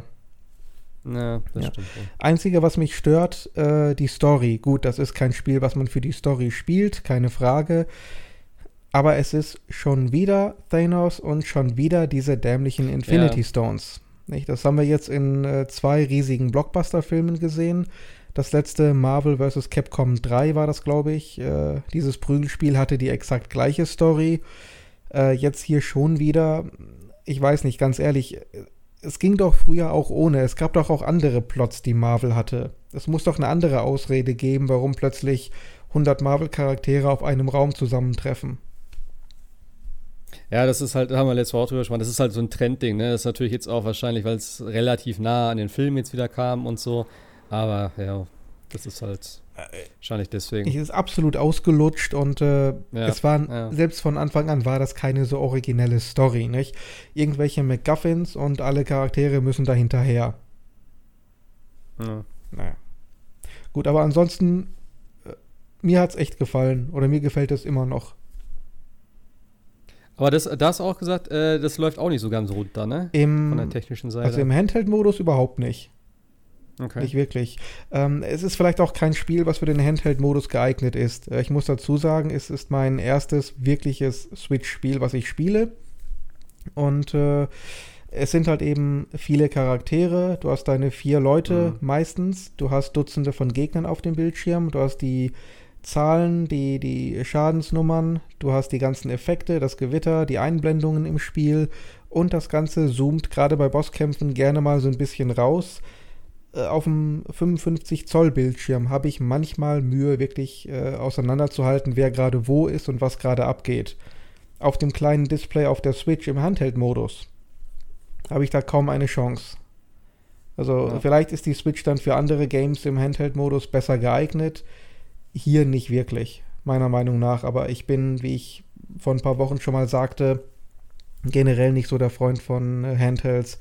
Ich gucke lieber auf den großen Bildschirm. Und auf der Switch Lite wird der Bildschirm ja auch noch mal kleiner. ja. Aber das ist genau das, was, was Hoshi halt auch gesagt hat. Also ich meine, das ist schon sehr unübersichtlich so. Also ich spiele ja tatsächlich auf meiner Switch mehr im Handheld-Modus. Ähm, ich habe auch Diablo da gespielt, was war okay.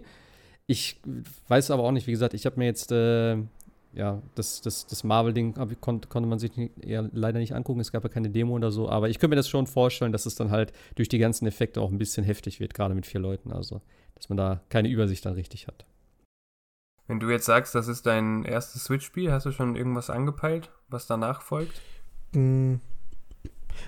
Ich habe einiges hier liegen an Spielen. Ähm, wenn ich nach und nach mal meinen Katalog abgearbeitet habe, werde ich äh, vielleicht mal Super Mario äh, mir reinziehen. Also Mario äh, und, und die Rabbits, das von Ubisoft, dieses X, diese XCOM-Variante. Ähm, wie ist das? Mario Odyssey habe ich hier noch liegen. Aber ich glaube, das nächste Spiel, was mhm. dann tatsächlich kommt, ist Astral Chain. Ja, und das ist ja, ja auch schon jetzt Ende August gedacht, ja. erhältlich. Ich glaube, 30. 30. August oder so. Ne? Ja. Ja. Juli, dann äh, würde ich mal sagen, gehen wir ein bisschen rüber in die News, oder? Wenn es nichts mehr, wenn nichts mehr gespielt wurde. Auf, auf. Ähm, ja, Doom Eternal wurde ja noch gezeigt auf der QuakeCon. Habt ihr, habt ihr ein, bisschen, ein bisschen reingeschaut da? Beim Livestream? Ich nicht, sorry. Nee, ich hab's auch, hab's auch komplett verpasst. Also ihr habt auch nicht so viel verpasst. Ähm, es gab eigentlich nicht wirklich viel Neues. Klar, wir haben ein bisschen Gameplay gezeigt. Das, was sie, glaube ich, diesmal mehr in den Fokus gerückt haben, war tatsächlich mehr der Multiplayer als der Singleplayer. Denn äh, sie haben ja damals auf der E3 schon gezeigt, es gibt ja so einen, so einen asymmetrischen Multiplayer. Es gibt gar nicht mal, glaube ich, den typischen, also es gibt kein Deathmatch oder so mehr. Ich glaube, das existiert überhaupt nicht mehr. Ich bin mir nicht ganz sicher. Ähm, auf jeden Fall, dieser asymmetrische Multiplayer ist halt so, dass du diesen Slayer sozusagen spielst, also den normalen äh, Marine, diesen Doomslayer. und der tritt an gegen zwei, äh, gegen zwei Dämonen. Und das sind halt Spieler und die haben halt verschiedene Fähigkeiten.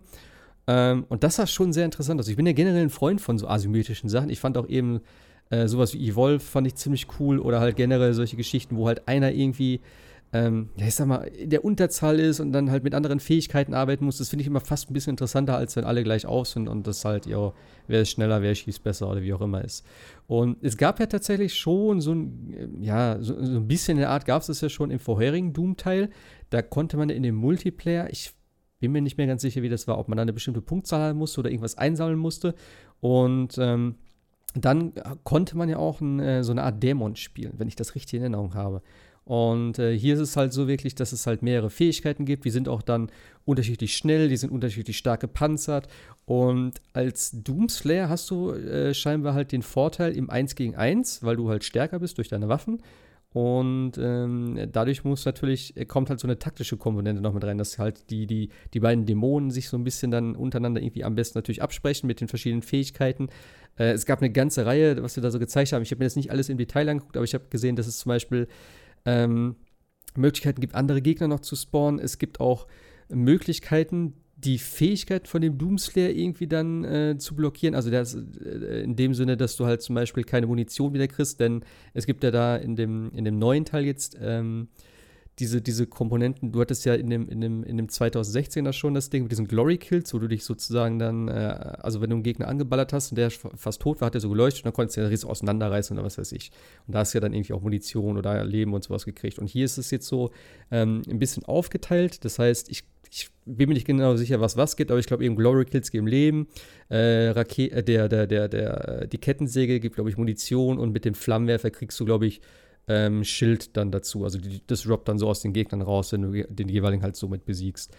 Und ähm, da gibt es wie gesagt, einen Dämon oder ich, weiß nicht, ob es eine allgemeine Fähigkeit ist von denen, wo die das halt blocken können. Das heißt, wenn du siehst, okay, der will jetzt gerade Munition sammeln, dann setzt du das dahin und dann kann der halt keine Munition aufsammeln oder kriegt, oder das droppt halt keine Munition und so. Und das fand ich ziemlich cool, also von der Idee her. Ich bin halt nicht ganz sicher, ob das immer nur äh, also halt drei Spieler-Ding ist, es ist immer eins gegen zwei ist oder ob es es auch in größerer Variante gibt.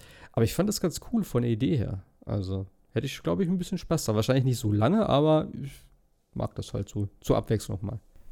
Klingt tatsächlich gut, aber nur zwei Dämonen, ist das nicht ein bisschen wenig? Das hat mich auch gewundert. Also mich erinnert das ja, an, an Dark Sector. Kennt ihr das noch? Das war das mit diesem mhm. Glaive, äh, das man werfen konnte. Ich glaube PS2 oder so. Ähm, so ein Resident Evil 4 Verschnitt im Grunde. War ein ziemlich cooles Spiel und da gab es was ähnliches. Da konnte man im Multiplayer den Hauptcharakter spielen und äh, so eine Gruppe von 5, 6, 7 Leuten waren dann normale Soldaten, die wirklich zusammenarbeiten mussten, weil der Hauptcharakter wirklich Fähigkeiten hatte, mit denen er theoretisch auch sechs äh, normale Spieler, also menschliche Spieler, besiegen konnte. Ich, unter anderem konnte der komplett unsichtbar werden und äh, da musste man wirklich mit Taktik zusammenarbeiten, um den zu besiegen. Den, das war einer der wenigen Multiplayer, die ich tatsächlich gespielt habe, die mir auch Spaß gemacht haben. Okay. Also es ist halt schon so, dass, glaube ich, noch so andere Creeps da rumlaufen. Das sind jetzt nicht nur diese zwei Dämonen, sondern das sind halt sozusagen diese, ich sag mal, die etwas stärkeren Gegner. Gibt es halt noch so kleine äh, Gegner, die da rumrennen oder so. Aber äh, CPU gesteuert halt. Ja, ja, klar, klar, klar. Und äh, zwei sind dann halt wirklich die anderen Spieler. Du hast dann auch verschiedene Fähigkeiten, die du auch zwischendurch wechseln kannst. Du hast auch eben, ähm, die Dämonen sehen auch den Slayer sozusagen durch die Wände durch, aber auch nur für eine bestimmte Zeit. Das heißt, wenn du weißt, wo er langgelaufen ist, dann siehst du halt noch diese Outlines sozusagen durch die Wand und das verschwindet dann nach einer Zeit. Ähm, das heißt, du kannst auch so Hinterhalte dann irgendwie aufbauen, wenn du, oder es gibt auch Fähigkeiten, wo du zum Beispiel so eine, ja, wie so eine Rauchgranate oder halt irgendwie so einen Effekt zünden kannst als, als Dämon dort. Ähm, und dann kannst du dich halt schnell verstecken, irgendwie, dann rennt der vielleicht an dir vorbei, dann kannst du von hinten angreifen und so. Es ist schon ein bisschen, also es gibt, glaube ich, schon äh, einiges an, an, an taktischen Möglichkeiten, die du da, die du da ausnutzen kannst. Ach so, genau, und du musst, ähm, wenn du einen Dämon getötet hast, musst du den äh, zweiten innerhalb von 20 Sekunden auch töten. Und ansonsten äh, respawnt der wieder muss auf jeden Fall die beiden aneinander haben. Dann ist es eigentlich. Ich, ja, ich bin mal gespannt, wie es wird. Das heißt, man, also man kann das Ganze doch dann im Grunde genommen dadurch schießen, dass man, äh, wenn man auf Seiten der Dämonen spielt, sich einfach so weit wie irgendwie möglich voneinander entfernt hält. Ja, ist die Frage, ob das funktioniert, weil äh, so wirst du ihn natürlich auch nicht besiegen können. Also dann musst du, da musst du ja so schwach sein, dass du wirklich beide äh, Dämonen brauchst, um den Slayer zu besiegen. Ja, genau. So muss so, es gebalanced sein. So soll es auch sein. Bin sehr gespannt, ob die das hinkriegen. Also in dem Video sah es schon heftig aus. Also was wir da so gezeigt haben, so wie gesagt, er ist da hingekommen. Es kommt natürlich auch mal ein bisschen auf die Waffen drauf an, dann wahrscheinlich auch so ein bisschen natürlich auf dein Skill, dass du halt überhaupt richtig schießen kannst und so. Mhm.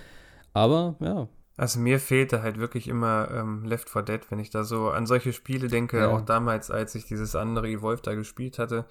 Das ist alles gut und vieles von denen macht halt irgendwie auch Spaß. Aber Left 4 Dead war einfach perfekt, fand ich. So die Variante, wie man es zusammengespielt hat, wie die äh, gegnerische Partei zusammengespielt hat. Sowas hat es bisher nicht nochmal gegeben, was ich echt schade finde. Ja. Ja, da warte ich auch immer noch drauf, auf die große, auf die große 3. Egal ob Half-Life 3, Portal 3 oder, oder eben Left 4 Dead 3. Also irgendwann wird es mal kommen. Es kommt gar nichts davon, es kommt die Orange Box 2. Ja. Ja, sie haben ja immer auch mal wieder irgendwie Bilder gezeigt von der neuen, war das die neue Source Engine und dann auch Bilder von eben äh, Leveln von Left 4 Dead 2 in der neuen Engine und so. Also irgendwie, weiß ich auch nicht, aber das ist auch schon wieder Jahre her. Also, keine ja. Ahnung. Ja, aber wie gesagt, also Doom freue ich mich super äh, drauf. Äh, kommt er im September, Oktober? November, glaube ich, ne? Ja, November. Ich glaube auch November. Ja, Auf jeden Fall ein bisschen weiter weg. Ja. Ich habe den ersten Teil alleine schon wegen der Musik geliebt. Ich liebe ja eben diesen Mick Gordon, der hat ja auch den Soundtrack für Killer Instinct gemacht. Also da ist einfach nur, ey, Kopfhörer auf, volle Pulle an und dann echt einfach nur da durchrennen und alles wegballern, was in die Quere kommt. Ich, ich, es, dieses Gameplay ist einfach auch so gut. Ne? Wie du eben schon gesagt hast, diese Rückbesinnung wieder so auf dieses alte, äh, also auf diese alten Werte. Jetzt nicht irgendwie, keine Ahnung, keine großen Missionen oder Lootboxen oder was weiß ich. Einfach nur, hier sind die Gegner, hier sind die Knarren, das ist die Arena, hau rein, viel Spaß. Das finde ich einfach geil. Wobei Doom ja durchaus Upgrade-Elemente hatte. Es hatte diese Runen, die man äh, einsetzen konnte. Es hatte ähm, die Waffen, die man upgraden konnte. Aber es war halt eben alles direkt ins Spiel integriert. Ähm, es gab diese Roboter, die hat er geschlagen und dann kam das Upgrade raus. Zack, hattest du das Upgrade. Die Runen konntest du durch diese Challenges äh, erarbeiten. Und wenn du die Runen ausgerüstet hattest, ähm, musstest du beispielsweise ähm, ja, 20 Mal äh, einen bestimmten Gegner durch Kopfschuss oder ähnliches töten. Ähnliches konntest du mit den Waffen machen. Also alles up alle Upgrades waren unmittelbar an das Gameplay geknüpft. Nicht? Kein, mhm. kein Grinding, keine, keine XP, du hast die lange im äh, Menü verbracht. Alles unmittelbar durch das Gameplay. Na. Ja, das sieht auch fantastisch aus. Ne? Also gerade die Höllenlevel und so, die waren schon echt Bombe. Also ich habe es jetzt vor kurzem noch mal äh, mir für die Playse geholt und dann auf 4K auch gespielt mit HD. Hat es HDR? Weiß gar nicht. Aber auf jeden Fall mit 4K und das sah schon echt.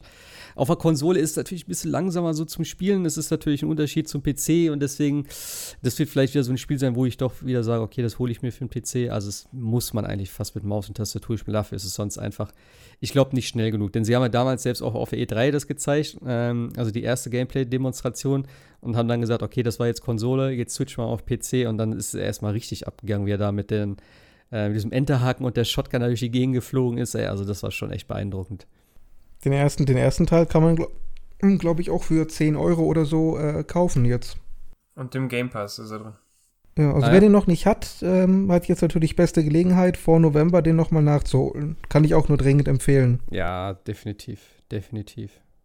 Ich weiß zwar nicht mehr genau, ich, ja, also die Story war eher, hm, so gerade so das Ende war sehr überraschend. Das hat mich ein bisschen, ja, ein bisschen enttäuscht so, weil eigentlich war es ganz cool bis dahin. Da dachte ich, okay, jetzt geht's ab und dann war es zu Ende.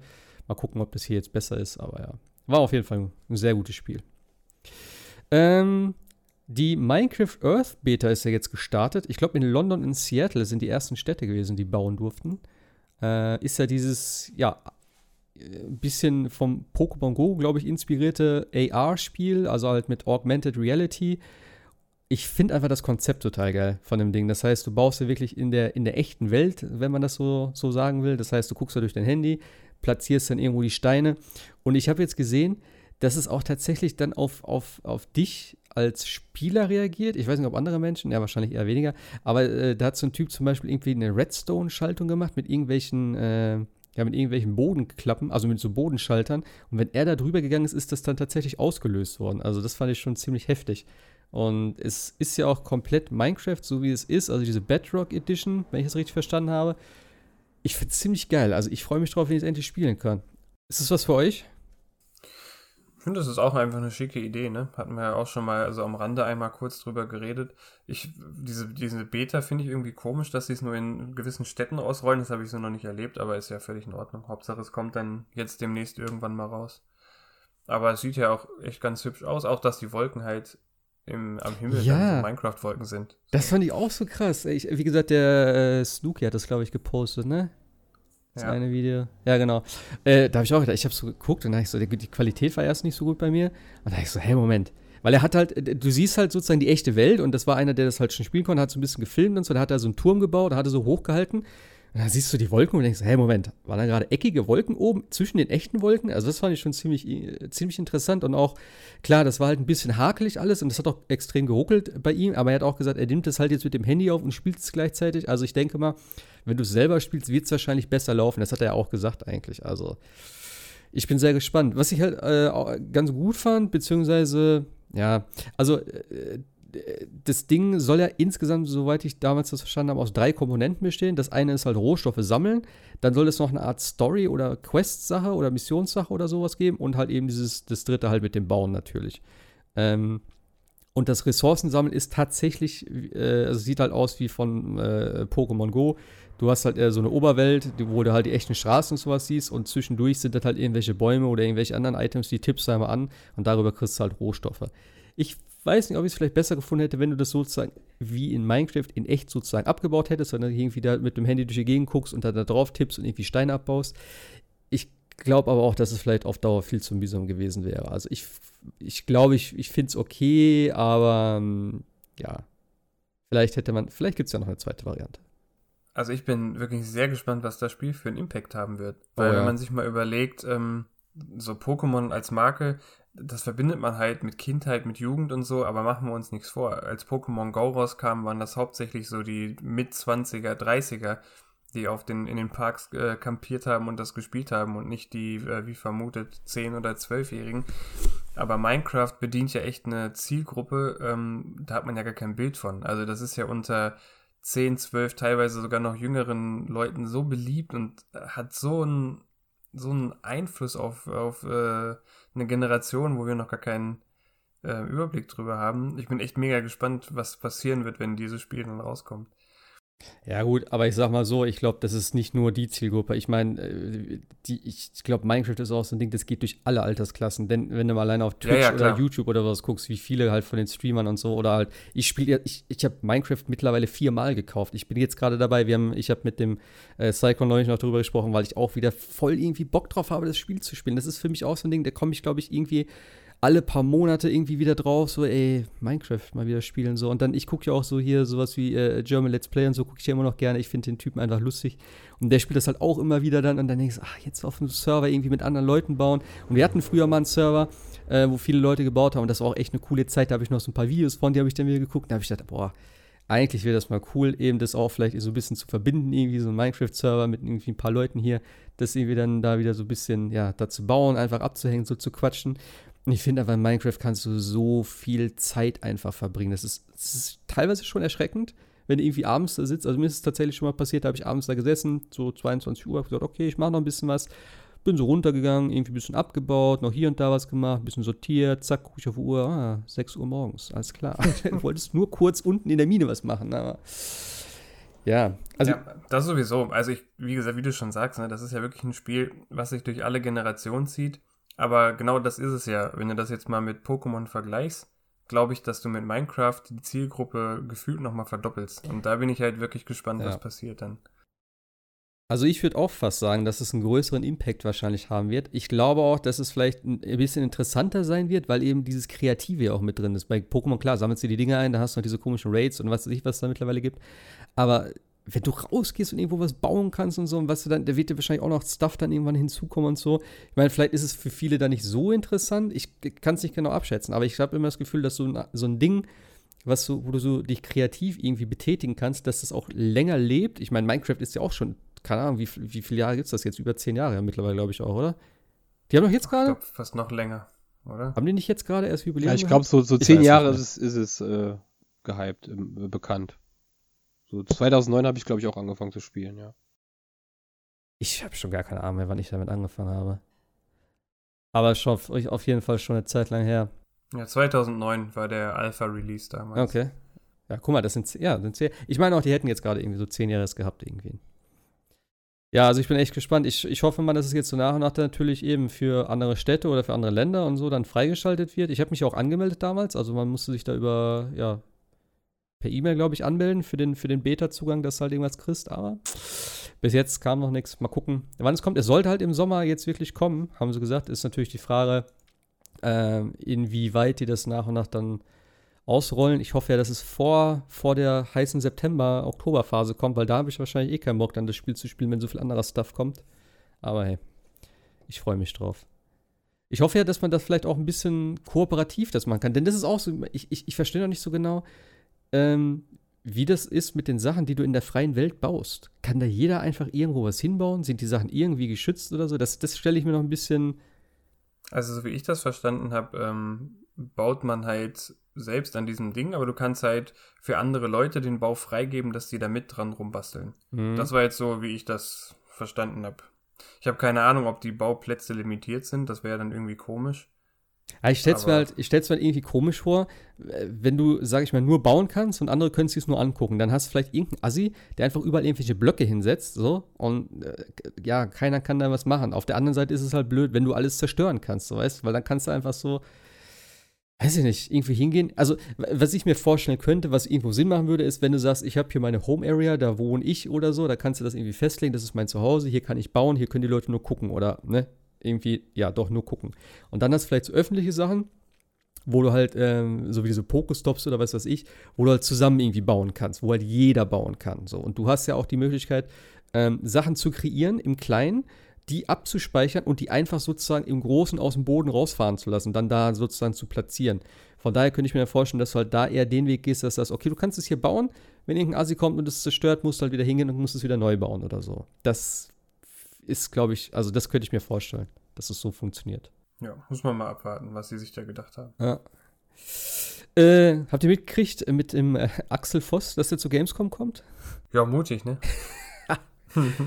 Also Axel Voss ist ja wahrscheinlich jedem ein Begriff, der sich irgendwie so ein bisschen da in den letzten Jahren, äh, ja doch, ja, in dem letzten, in dem letzten Jahr, sagen wir mal so, so ein bisschen im Internet da, äh, gerade so auf Twitter, äh, ja, sich da so rumgetrieben hat. Der hat ja da die, vor allem den Artikel 13, nennen wir ihn mal so, der heißt ja mittlerweile anders, ähm, ja, da gepusht hat, also eben mit der ganzen, der ganzen äh, Urheberrechtsgeschichte dort und das ist ja sehr schlecht angekommen, überall. Ähm, Jo, und da kommt jetzt auf die Gamescom. Da bin ich mal gespannt und ich fand es halt so gut, äh, wie hier von, äh, von der ZDF Heute Show die Kommentare auf, auf Twitter, die haben so geile Sachen rausgehauen.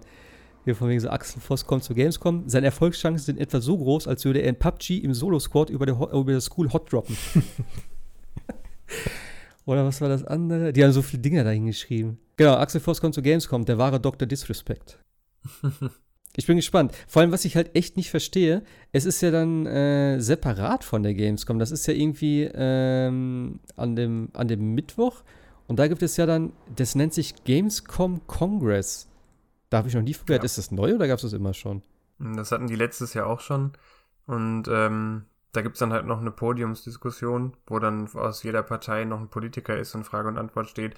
Und ich hätte echt gedacht, das äh, geht mit in die Cringe Awards aber das war gar nicht so schlimm. Also ich glaube, das wurde letztes Jahr moderiert von LeFloid und einen von mhm, Genau, von den beiden. Ja, ne? Und das war okay, das konnte man sich ganz gut angucken. Das war jetzt echt nicht so schlimm, wie ich dachte. Und ich glaube auch, dass sich diese Axel Voss-Geschichte recht in Grenzen halten wird. Ich glaube, er ist gar nicht bei der Podiumsdiskussion dabei, sondern ich glaube, der hält dann nur einen Vortrag oder so. Ja, irgendwie sowas, genau. Ähm, was ich halt äh, schon ziemlich krass fand, ist, dass du ja da nochmal 89 Euro für zahlen musst, um da überhaupt das anhören zu können. Also, das ist nicht ja. im Preis der Gamescom enthalten. Das habe ich schon gedacht. So, das, macht das Sinn? Weil ich meine, wenn ich zu Gamescom gehe, was ja schon relativ teuer ist und dann auch ne, mit Zeit und Aufwand verbunden ist und so, und dann sage ich, okay, ich möchte jetzt noch den Politikern zuhören, wo ich eh echt ganz ehrlich finde, ich weiß nicht, ob das, ob das wirklich da was verloren hat. Das ist genau das gleiche wie mit dem äh, Computerspielpreis wo halt so viel auf politische, mit politischen Diskussionen da geführt wird. Warum ist Andi Scheuer da? Klar, der hat irgendwas mit Digitalem zu tun. Äh, warum auch immer. Aber wie viele Politiker dort irgendwie Redezeit hatten und da über irgendwelche Sachen diskutiert haben, was einfach, wo sie überhaupt keinen Bezug oder irgendwie äh, irgendwas mit der Videospielbranche zu tun haben. Das ist für mich ein bisschen fehl am Platz, muss ich ganz ehrlich sein. Dafür gibt es andere, andere Foren, andere, äh, ja, äh, für mich ist es tatsächlich echt nur Marketing, beziehungsweise eben, äh, wenn es hochkommt, dann Wahlkampf auch, ne? Wenn irgendwie natürlich dann wieder die Wahlen anstehen, dann sind alle dabei und ach ja, die Spiele sind alle so toll und bla bla bla. Und nach zwei Wochen ist dann wieder gesagt, ja, die Killerspiele müssen wir verbieten oder wie auch immer. Ich weiß nicht. Also ich, ich weiß nicht, wie ihr das seht, aber ich finde es irgendwie nicht passend in dem Rahmen. Aber gerade wenn ich Wahlkampf machen möchte, dann lasse ich doch die Leute nicht auch noch dafür bezahlen. Ja. Ich meine, ich will, ich will doch die. Das wird ja öffentlich nochmal ausgestrahlt. Ja, aber ich will doch die Politikverdrossenheit nicht noch fördern. Ich will mich doch als, äh, wenn ich mich zur Wahl stelle, als äh, bürgernaher Mensch darstellen. Und wenn ich zur Gamescom gehe, will ich doch vielleicht auch irgendwie die Gamer als Wählergruppe sehen und anerkennen. Oder nicht? Oder bin ich jetzt im falschen Film? Nee, natürlich. Ja, das Ding ist halt, ähm, wenn, also wenn man sich mal überlegt, ich weiß nicht, war von euch schon mal einer auf der Gamescom? Mhm. Ja, letztes Jahr. Und ähm, das ist ja so eine Menschenmasse. Also das kannst du ja gar nicht bringen. Also du kannst dir ja nicht zwischen 2K und Electronic Arts quasi die Rede halten lassen, während die einen T-Shirts in die Menge schmeißen und die anderen ähm, ganz laut Musik von dem neuen Let's Dance oder sowas spielen. Das ist halt sehr separiert, das ist an einem, in einem anderen Raum, das ist äh, richtig wie in einem Kongress, da sind mehrere Stühle aufgebaut wo die Leute halt sitzen, Fragen einreichen können und sowas. Das ist schon, ähm, das ist schon mal was anderes. Das ist jetzt nicht wirklich so eine ganz flache öffentliche Veranstaltung. Da werden auch richtige, äh, ja, also auf die Fragen von den Zuschauern wird auch richtig eingegangen und so. Das, ähm, also ich finde das auch gar nicht so schlecht insgesamt, weil ich finde schon, dass die Politik sich immer mehr ähm, von den jüngeren Generationen so distanziert hat, verabschiedet hat und das ist zumindest mal so diese eine Chance, die, ähm, da wieder so eine bisschen Verbindung herzustellen und auch den jüngeren Wählern so das Gefühl geben, äh, zu geben, gehört zu werden. Und ich glaube auch gerade, da das ja die letzten Jahre so ein brisantes Thema war mit äh, Fridays for Future, äh, dieses Jahr meine ich, und auch mit dem ähm, einem Typ mit der blauen Locken, mir fällt der Name gerade nicht ein, Rezo, Rezo äh, der sich da in den Videos geäußert hat. Ich glaube, das wird dieses Jahr tatsächlich nochmal eine intensivere Diskussion, als das letztes Jahr war. Und ich finde das nicht schlecht. Also man kann das natürlich als Wahlkampf-Tool äh, irgendwie so abtun, aber auf der anderen Seite, ähm, ja, was ist nicht Wahlkampf, wenn ja, du als klar. Politiker öffentlich auftrittst? Ich finde einfach, für mich ist es so, äh, es wirkt immer so sehr, sehr, ja, ich will nicht sagen, wie kann man das ausdrücken? Ich finde einfach, es ist nicht, es ist einfach, es wirkt einfach nicht ehrlich. Verstehst du, wie ich meine? Du kannst nicht irgendwie hingehen, auf Twitter irgendwie die ganzen Leute irgendwie beleidigen und sagen, ja, das ist alles nur Fake und die Bots und bla und das ist alles ja und ne und dann sich hinstellen und sagen, ja, ich komme auf die Gamescom und es ist eh alles toll. Und dann irgendwie da zu sagen, ja, ich, ich, ich weiß nicht, was, was er da erzählen will oder worum es da geht. Aber ich finde halt auch, das Problem ist einfach, 89 Euro nochmal dafür zu zahlen. Das finde ich einfach auch heftig. So, ich meine, klar, vielleicht haben einige da Bock drauf und das zu machen, aber ich finde, wenn du doch da hingehst und das irgendwie, wie du schon sagst, auch jetzt unabhängig davon, um Wahlkampf zu machen, aber wenn du doch irgendwie an die Leute rantreten willst und dann auch mit denen den Dialog suchen willst, dann kannst du nicht einfach sagen, ja, wir machen dann eine, eine Diskussion, dann zahlt ihr aber nochmal 90 Euro für. Das finde ich ja. irgendwie, das, das passt einfach nicht. Aber die Plätze sind eh recht limitiert und ich würde auch mal meinen, dass da ein eigentlich unbedeutender Teil Studenten sind und die bezahlen, glaube ich, auch nur 35 Euro. Oder Leute, ja, die stimmt. mit Pädagogik zu tun haben, bezahlen, glaube ich, auch nur 35 Euro. Das, ähm, und auf der anderen Seite, so blöd das auch klingen mag, aber es wahrt ja in gewisser Weise auch das Niveau.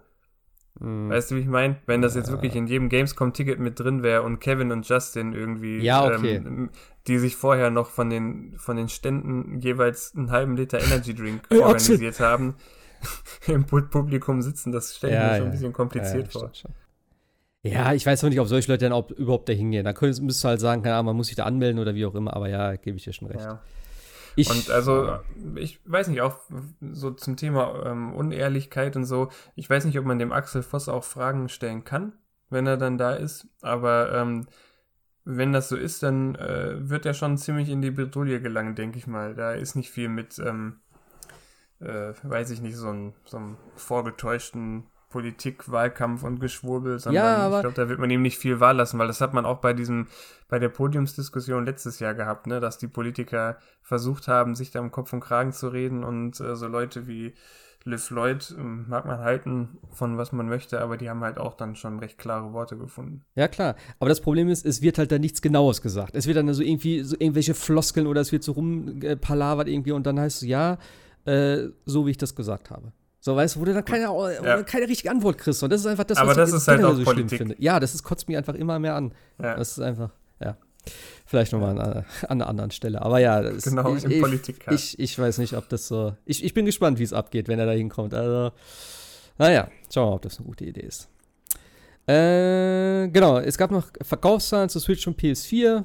Ist jetzt nicht so interessant, aber ja, klar. Äh, Nintendo hat hier 36,87 Millionen Switches im, ja, im Gesamtzeitraum verkauft, seit das Ding auf dem Markt ist. Im Gegensatz dazu hat die Playse jetzt mittlerweile die 100 Millionen Marke geknackt. Allerdings hier zu beachten, dass es halt ausgelieferte Konsolen bei der PlayStation. Ich glaube, bei der Switch sind es tatsächlich Verkaufszahlen. Aber ja, auf jeden Fall scheint es bei beiden eigentlich ganz gut zu laufen, würde ich mal sagen. Ähm, genau, und es gab jetzt noch im, oder es gibt jetzt noch im äh, japanischen Store eine kostenlose Version von Toad Treasure Tracker für 10 Tage, vom 1. bis 11. August. Ich habe jetzt heute nicht mehr geguckt, aber äh, Stand gestern war noch so, dass es auch tatsächlich erstmal, oder dass es halt tatsächlich nur für Japan gilt. Du musst eine Online-Mitgliedschaft haben. Das heißt, es ist, glaube ich, auch nicht so einfach, äh, ja, einmal den Store zu wechseln. Ähm, ich glaube nicht, dass das geht. Ich bin mir nicht sicher. Ich weiß noch nicht, ob ich es ausprobieren will. Weil ich weiß nicht, wie das sich mit der Online-Mitgliedschaft dann verhält.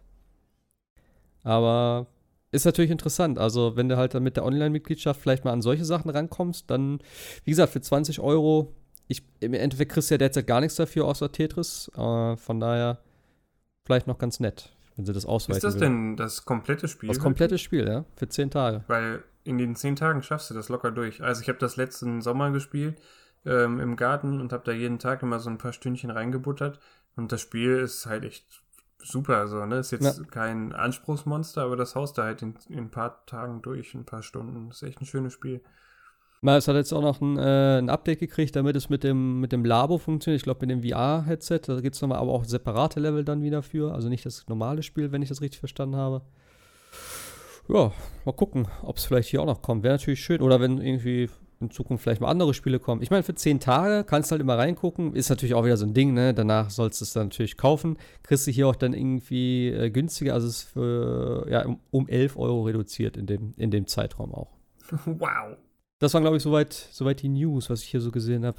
Habt ihr noch was? Äh, ja, die PlayStation äh, Plus-Spiele sind auch bekannt gegeben worden heute. ah, okay. Was gibt's denn? Und zwar ist es einmal Sniper Elite 4 Okay.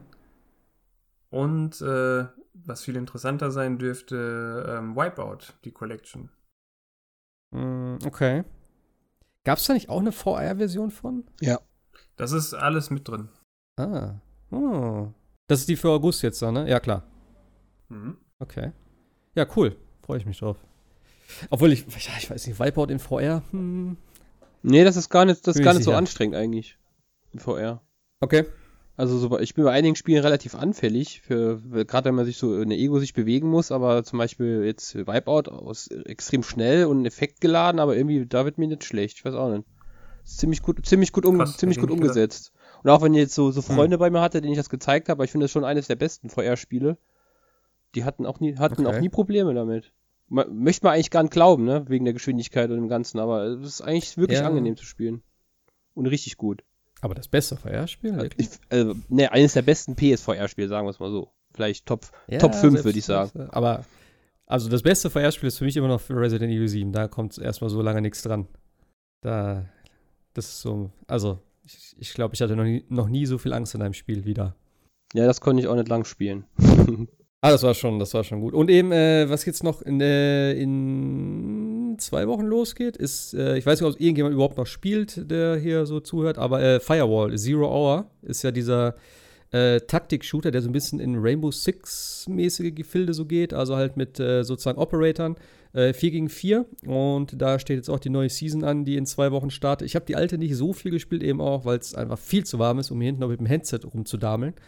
Ähm, aber da freue ich mich tatsächlich drauf. Also ich muss die, die erste Season jetzt noch mal, muss noch kurz reingucken und vielleicht noch das eine oder andere Ding da abschließen, denn dafür gibt es auch dann eine Art Battle Pass, wo du halt eben äh, Waffen und Operator und so freischaltest, beziehungsweise den Operator kriegst du automatisch. Ähm, aber Waffen musst du halt dann sozusagen erspielen. Das habe ich echt, ich glaube auch nicht, dass ich das noch schaffe. Ich habe noch, wie gesagt, ein paar Tage Zeit.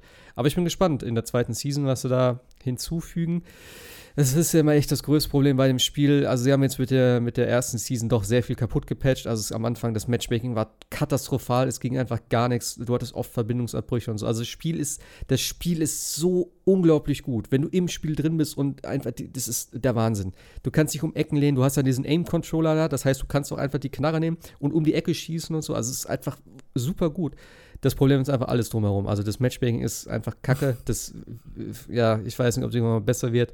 Ähm, es ist echt eine Qual, irgendwie mit mehreren Leuten in einem Team zusammenzuspielen. Also halt, wenn du, äh, wenn du sagst, du hast vier Leute und möchtest zusammenspielen, dass die Leute teilweise untereinander dann Verbindungsabbrüche haben. Du kannst, konntest am Anfang eine lange Zeit, die ersten Wochen, konntest du nicht mit, mit ähm, also ja, egal ob es einer oder mehrere Leute waren, konntest du kein Spiel suchen. Es ist einfach immer schwarzer Bildschirm und es ist dann gecrashed.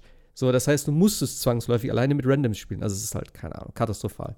Ich weiß nicht, wie es mittlerweile ist, aber ja, wenn, wenn davon, ich hoffe ja einfach und deswegen, ich werde auch jetzt wieder den Battle Pass kaufen, auch wenn es das Spiel eigentlich nicht verdient hat, aber ich möchte trotzdem die Entwickler irgendwie noch unterstützen und ich hoffe einfach, dass es irgendwann mal vielleicht eine, eine Nachfolge gibt oder halt, ja, oder, äh, äh also entweder für die PS4 oder wenn es richtig gut läuft, dann für die PS5 wo dann die ganzen Krankheiten da echt ausgemerzt sind. Und das ist, was mich ein bisschen erstaunt, ist tatsächlich, dass es, glaube ich, ähm, ehemalige Call of Duty-Entwickler auch sind, die da mit dabei sind und so. Und da hätte ich schon ein bisschen mehr erwartet tatsächlich. Also, dass sie das, dass sie das im Griff haben, gerade auch mit dem Matchmaking und so. Also, wenn im Spiel drin ist, läuft's, aber alles so davor, ja, schade eigentlich. Ja, mal gucken, was draus wird. Jo, ich würde sagen, das waren die News. Äh, es gab heute noch einen neuen Trailer den du euch eben auch noch angeguckt habt, von The Irishman. Der, ja, kommt er jetzt irgendwie, ich glaube, nächstes Jahr, Anfang nächstes Jahr, kommt er, glaube ich, zu Netflix. Das ist ja eine, ja, ein lange angekündigtes, oder was heißt lange angekündigt, aber halt ein, äh, ein lange in arbeitet, also in, lange in der Pipeline steckendes Projekt von äh, Martin Scorsese. Und äh, ja, es hat so ja, bekannte Schauspieler wie Robert De Niro, Joe Pesci und eben äh, El Pacino dabei und ebenso auch in diesem alten Mafia-Setting, sagen wir mal so. Und ich habe mich echt lange darauf gefreut, denn es gab schon mal vor, ich glaube, über einem Jahr knapp äh, die erste Ankündigung da auf Netflix. Und seitdem habe ich eigentlich darauf gewartet und ich habe gedacht, okay, das ist vielleicht ein bisschen in Vergessenheit geraten. Ja, und heute kam der Trailer dazu raus und äh, ich fand ihn ziemlich geil. Ja, ich muss dazu sagen, ich bin jetzt nicht der ganz große Fan dieser äh, alten Filme gewesen. Ich habe zwar die, äh, die Pate-Trilogie gesehen, ähm, da war natürlich auch ähm, Al Pacino und Robert De Niro klasse, hatten aber, meine ich, keine wirklich gemeinsame Szene, wenn ich mich recht erinnere. Waren gut, aber wir haben jetzt natürlich alle drei Schauspieler dieser äh, klassischen Mafia-Filme in einem Film. Das ist natürlich schon äh, ziemliches Argument. Vielleicht schaue ich ihn mir mal an. Weißt du, wie, wie ist das mit Netflix-Sachen? Kommen die irgendwann mal auf Blu-ray oder DVD oder gar nicht? Ich meine, die wollen natürlich ihre, die wollen natürlich ihre Accounts verkaufen, ist mir auch klar. Aber ich bin jetzt nicht so der, äh, der Streamer und ich habe keinen Netflix-Account. Deswegen habe ich da Chancen oder eher nicht? Ich bin mir ehrlich gesagt nicht sicher. Ja, also nicht, ich ne? weiß halt bei Serien so, ich glaube so Serien, äh, Orange is the New Black und so, das gibt es glaube ich auch auf DVD. Ja, ja. Ähm, ich weiß halt nicht, wie es mit Filmen ist. Also das kann ich, keine Ahnung. Bei der Film ja auch in manchen Kinos läuft, vielleicht hast du ja Glück. Ja, aber sonst machst du dir mal einfach einen Account. Ich meine, du kannst irgendwie für einen Monat oder was machen. Ich meine, es gibt echt schon genug Stars. Also wenn du das, wenn du den frisch machst und so, da hast du ja eh genug Zeug. Und es gibt schon noch ein paar, paar andere Filme oder ein paar Eigenproduktionen von Netflix und so. Also ich für mich lohnt sich Netflix so oder so. Mhm. Ähm, und wenn du jetzt sagst, nur für den Film oder sowas, kannst du mal für einen Monat machen, dann guckst du noch ein paar andere Sachen, dann hast du das Geld halt auch wieder raus. Ich weiß nicht, gibt's noch, es gibt, glaube ich, auch einen Testmonat, meine ich zumindest. Da kannst du 30 Tage kostenlos gucken. Also das wäre noch so ein Ding. Ja gut, dann warte ich mit dem Testmonat äh, tatsächlich, bis der Film auf dem Markt ist oder erhältlich ist dort. Mal schauen. Also generell, Robert De Niro geht eigentlich immer, muss ich sagen, gerade in dem Setting. Ah, diese alten Mafia, ich mag das einfach auch. Goodfellas und Casino und sowas. Ich liebe einfach diese Filme. Und ich fand halt richtig cool auch, wie sie das jetzt wieder gemacht haben. So mit diesem, ich, ich finde diesen Verjüngungseffekt total krass, wie sie das machen. Du hast ja die, die Szene gesehen, wo er am Telefon da sitzt, so. Ähm, das sieht eigentlich schon gut aus. Sieht ein bisschen strange aus, hatte ich das Gefühl, von der Farbgebung her. Ähm, aber ansonsten, ich, ich bin gespannt, wie es im Rest des Films ist, aber das ist ja echt so ey, ein richtiger Trend derzeit so in Hollywood. Dieses ganze Verjüngen. War jetzt auch in Captain Marvel äh, mit äh, Nick Fury da, also ne, mit Samuel L. Jackson. Ich finde, das sieht schon gut aus. Habt ihr diesen Will Smith-Trailer gesehen? Gemini? Ja, eben, genau, da auch, ja. Ja. Das ist ja auch echt abgefahren. Also, ja, klar, und wenn es halt irgendwie, klar, jetzt werden natürlich alle irgendwie wieder gucken, so, dass es irgendwie ein bisschen zum Film passt und so, das wirkt natürlich dann, auf, ja, mehr oder weniger vielleicht aufgesetzt, aber es bietet natürlich auch so richtig, richtige Möglichkeiten, so wie hier jetzt zum Beispiel, wo du dann sagst, so, die, die, die, die Story solle sich äh, schon um einige Jahre dann drehen, also ne, deswegen halt auch verschiedene äh, also er ist ja auch später dann noch in, in, in einer, ich sag mal, in der alten Version dargestellt, so wie er jetzt halt ist. Ähm, also ich, ich, ich finde es schon nicht schlecht, wenn es halt der, der, der, der Story des Films dient, wo du halt dann jetzt nicht sagen musst, okay, wir müssen irgendwie Schauspieler nehmen, die vielleicht ähnlich aussehen. Fände ich, glaube ich, schwieriger, das richtig, das richtig rüberzubringen. Oder mit Make-up das zu machen. Ich weiß es nicht. Ja, wie gesagt, ich bin auch gespannt, äh, wie die das so weiter nutzen. Also ich denke, dass das allgemein, wie du schon sagtest, auf jeden Fall viel Potenzial hat. Und man da auch äh, in anderen Filmen oder auch vor allem Serien total von profitieren kann. Ja, es ist halt immer die Frage, ne, wie das halt, äh, ja, wie das halt umgesetzt wird und eingesetzt wird. Aber äh, zu The Irishman muss ich ja sagen, ich bin, ich bin schon sehr gespannt drauf, weil es ist auch, ähm, es ist eben äh, von der, von der Buchumsetzung, äh, also von der Umsetzung vom Buch aus. Und es ist ja dann, äh, es, es, geht ja sozusagen dann um den, äh, die, die Irishman, also der Frank, die Irishman Sheeran heißt er wohl. Und das ist so ein, so ein, ja, so ein Killer, also der halt äh, irgendwie schon mehrere Aufträge da erfüllt hat. Und dann geht es, glaube ich, um den, um so einen Gewerkschaftsführer. Was auch, glaube ich, entweder von der real, also das soll wohl auf realen Sachen basieren, wenn ich das richtig verstanden habe. Und äh, ja, ich, ich, ich bin echt mal gespannt. Also ich hatte echt irgendwie das am Anfang ein bisschen anders verstanden, wo sie das das erste so gezeigt hatten oder präsentiert hatten. Ähm, dass es halt mehr wirklich so diese, dieses typische Goodfellas-Ding jetzt wieder ist, aber das geht, glaube ich, schon ein bisschen in eine andere Richtung. Es hat halt so diesen, so, so ein bisschen diesen Mafia-Einschlag noch, würde ich sagen. Ich bin mal gespannt, wie diese ganzen Altstars quasi heute noch abliefern können, weil also gibt's, äh, gab es die letzte Zeit irgendeinen vernünftigen Pacino, De Niro, irgendwas Film? Nee, ich, also, äh, ich meine, Robert De Niro macht ja eh ein, Also, ich habe den immer nur noch jetzt irgendwie im Komödien so gesehen, wo er dann halt so ein bisschen so diese typischen, ne, hier. Äh, Den Grumpy Vater. Ja. ja. Wie, wie hießen die mit, mit Ben Stiller da, die Dinger? Meet the Fockers. Ja, genau. Die, die waren, waren schon, so ja, die waren schon gut. Also es war auch eine gute Rolle irgendwie so für ihn, aber halt. Es ja, war alles im Grunde eine Parodie dessen, was er früher gemacht hat. Ja, genau. Nee, der Tough Guy, der ja, Hardliner ja. und ähm, den lässt er jetzt halt eben am armen Ben Stiller aus. Ja, genau. Äh, Al Pacino, Aber muss ich ganz ehrlich sagen, mir hat der, äh, der junge Al Pacino immer gut gefallen. Und der ältere, der hat sich eigentlich immer aufgeführt wie eine Knallcharge. In, in keinem Film hat er mich irgendwie überzeugt. Immer absolutes Overacting. Hat den ganzen Film dadurch äh, an sich gerissen und meiner Meinung nach häufig einfach ruiniert. Ja, also ich glaube, das Ding, also ich habe den jetzt auch gar nicht mehr so im Kopf tatsächlich, muss ich ehrlich sagen. Das, prägnanteste für mich ist halt immer noch Heat. Das war einfach so ein geiler Film. Mhm. Aber ja. Ist so ein Beispiel für mich, wo Robert De Niro einfach durch seine ruhigere Art den wesentlich besseren Charakter dargestellt hat. Gut, vielleicht war das natürlich in gewisser Weise dort so gewollt, dass man natürlich äh, den Zuschauer mhm. so ein bisschen auf die Seite des eigentlich Gesetzlosen bringt und den Gesetzeshüter als den äh, etwas Besesseneren darstellt. Aber trotzdem hat mir da einfach die Darstellung von De, De Niro besser gefallen als die von Pacino. Aus mhm. eben diesem Grunde. Ich bin auch gespannt. Äh, mal gucken. Also ich hoffe halt, dass es nicht so ein äh, einfach nur ein Film wird, so ein Crowdpleaser halt, ne? So wie das halt bei The Expendables oder sowas ist. So, äh, klingt jetzt vielleicht erstmal komisch, der Vergleich, aber letzten Endes ist The Expendables auch nur die alten Charaktere in ihren alten Rollen. Ähm, in großen Massen zusammengecastet und hier ist es ja auch eigentlich nur halt so die Paraderollen von Pacino und De Niro und dann halt äh, nochmal quasi die alten Zeiten aufleben lassen. Das kann natürlich super werden und äh, Pacino spielt jetzt ja auch wohl in dem neuen Tarantino mit. Vielleicht ähm, erlebt er ja nochmal so seinen zweiten Frühling, aber es kann natürlich auch mega nach hinten losgehen. Ja, ich glaube, viel Filme wird er wahrscheinlich auch nicht mehr machen. Also Ja, Äh, ja, ne. davon mal abgesehen. Aber eben auch das, was ich halt echt interessant finde, ist, dass halt Scorsese äh, den Film sozusagen nur auf Netflix bringt. Also klar, der, in ein paar Kinos soll er wohl laufen, aber es ist ja per se kein Kinofilm, sondern er wird auch im, irgendwo in irgendwelchen ausgewählten Kinos laufen. Aber das finde ich schon interessant, weil gerade er natürlich so ein Kaliber von Regisseur ist und äh, dann zu sagen, jo, wir machen das exklusiv auf so einer Streaming-Plattform.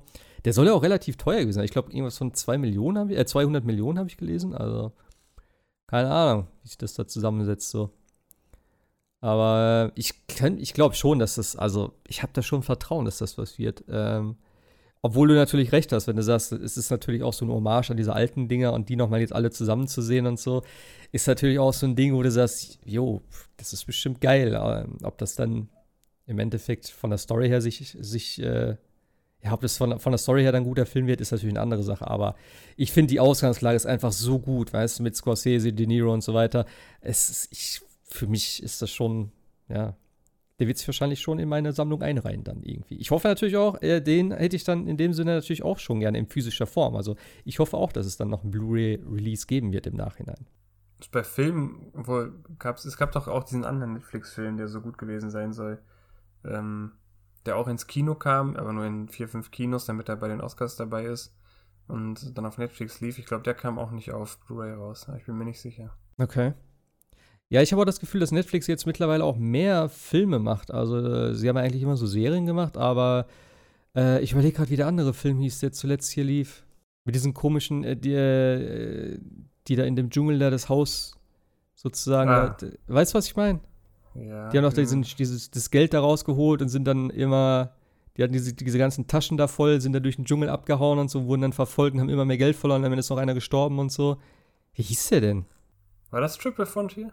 Ja, wie heißt der? Triple Frontier. Triple Frontier? Ja, genau, das war der. Ich habe halt auch ein bisschen das Gefühl, dass Netflix immer so ähm, quasi wie auf dem Trödelmarkt agiert. Ne? Die gucken halt, welche Filme gibt es da draußen, ähm, wo vielleicht auch kein größerer oder kein größerer Verlag sagt, ja, okay, wir bringen den ins Kino.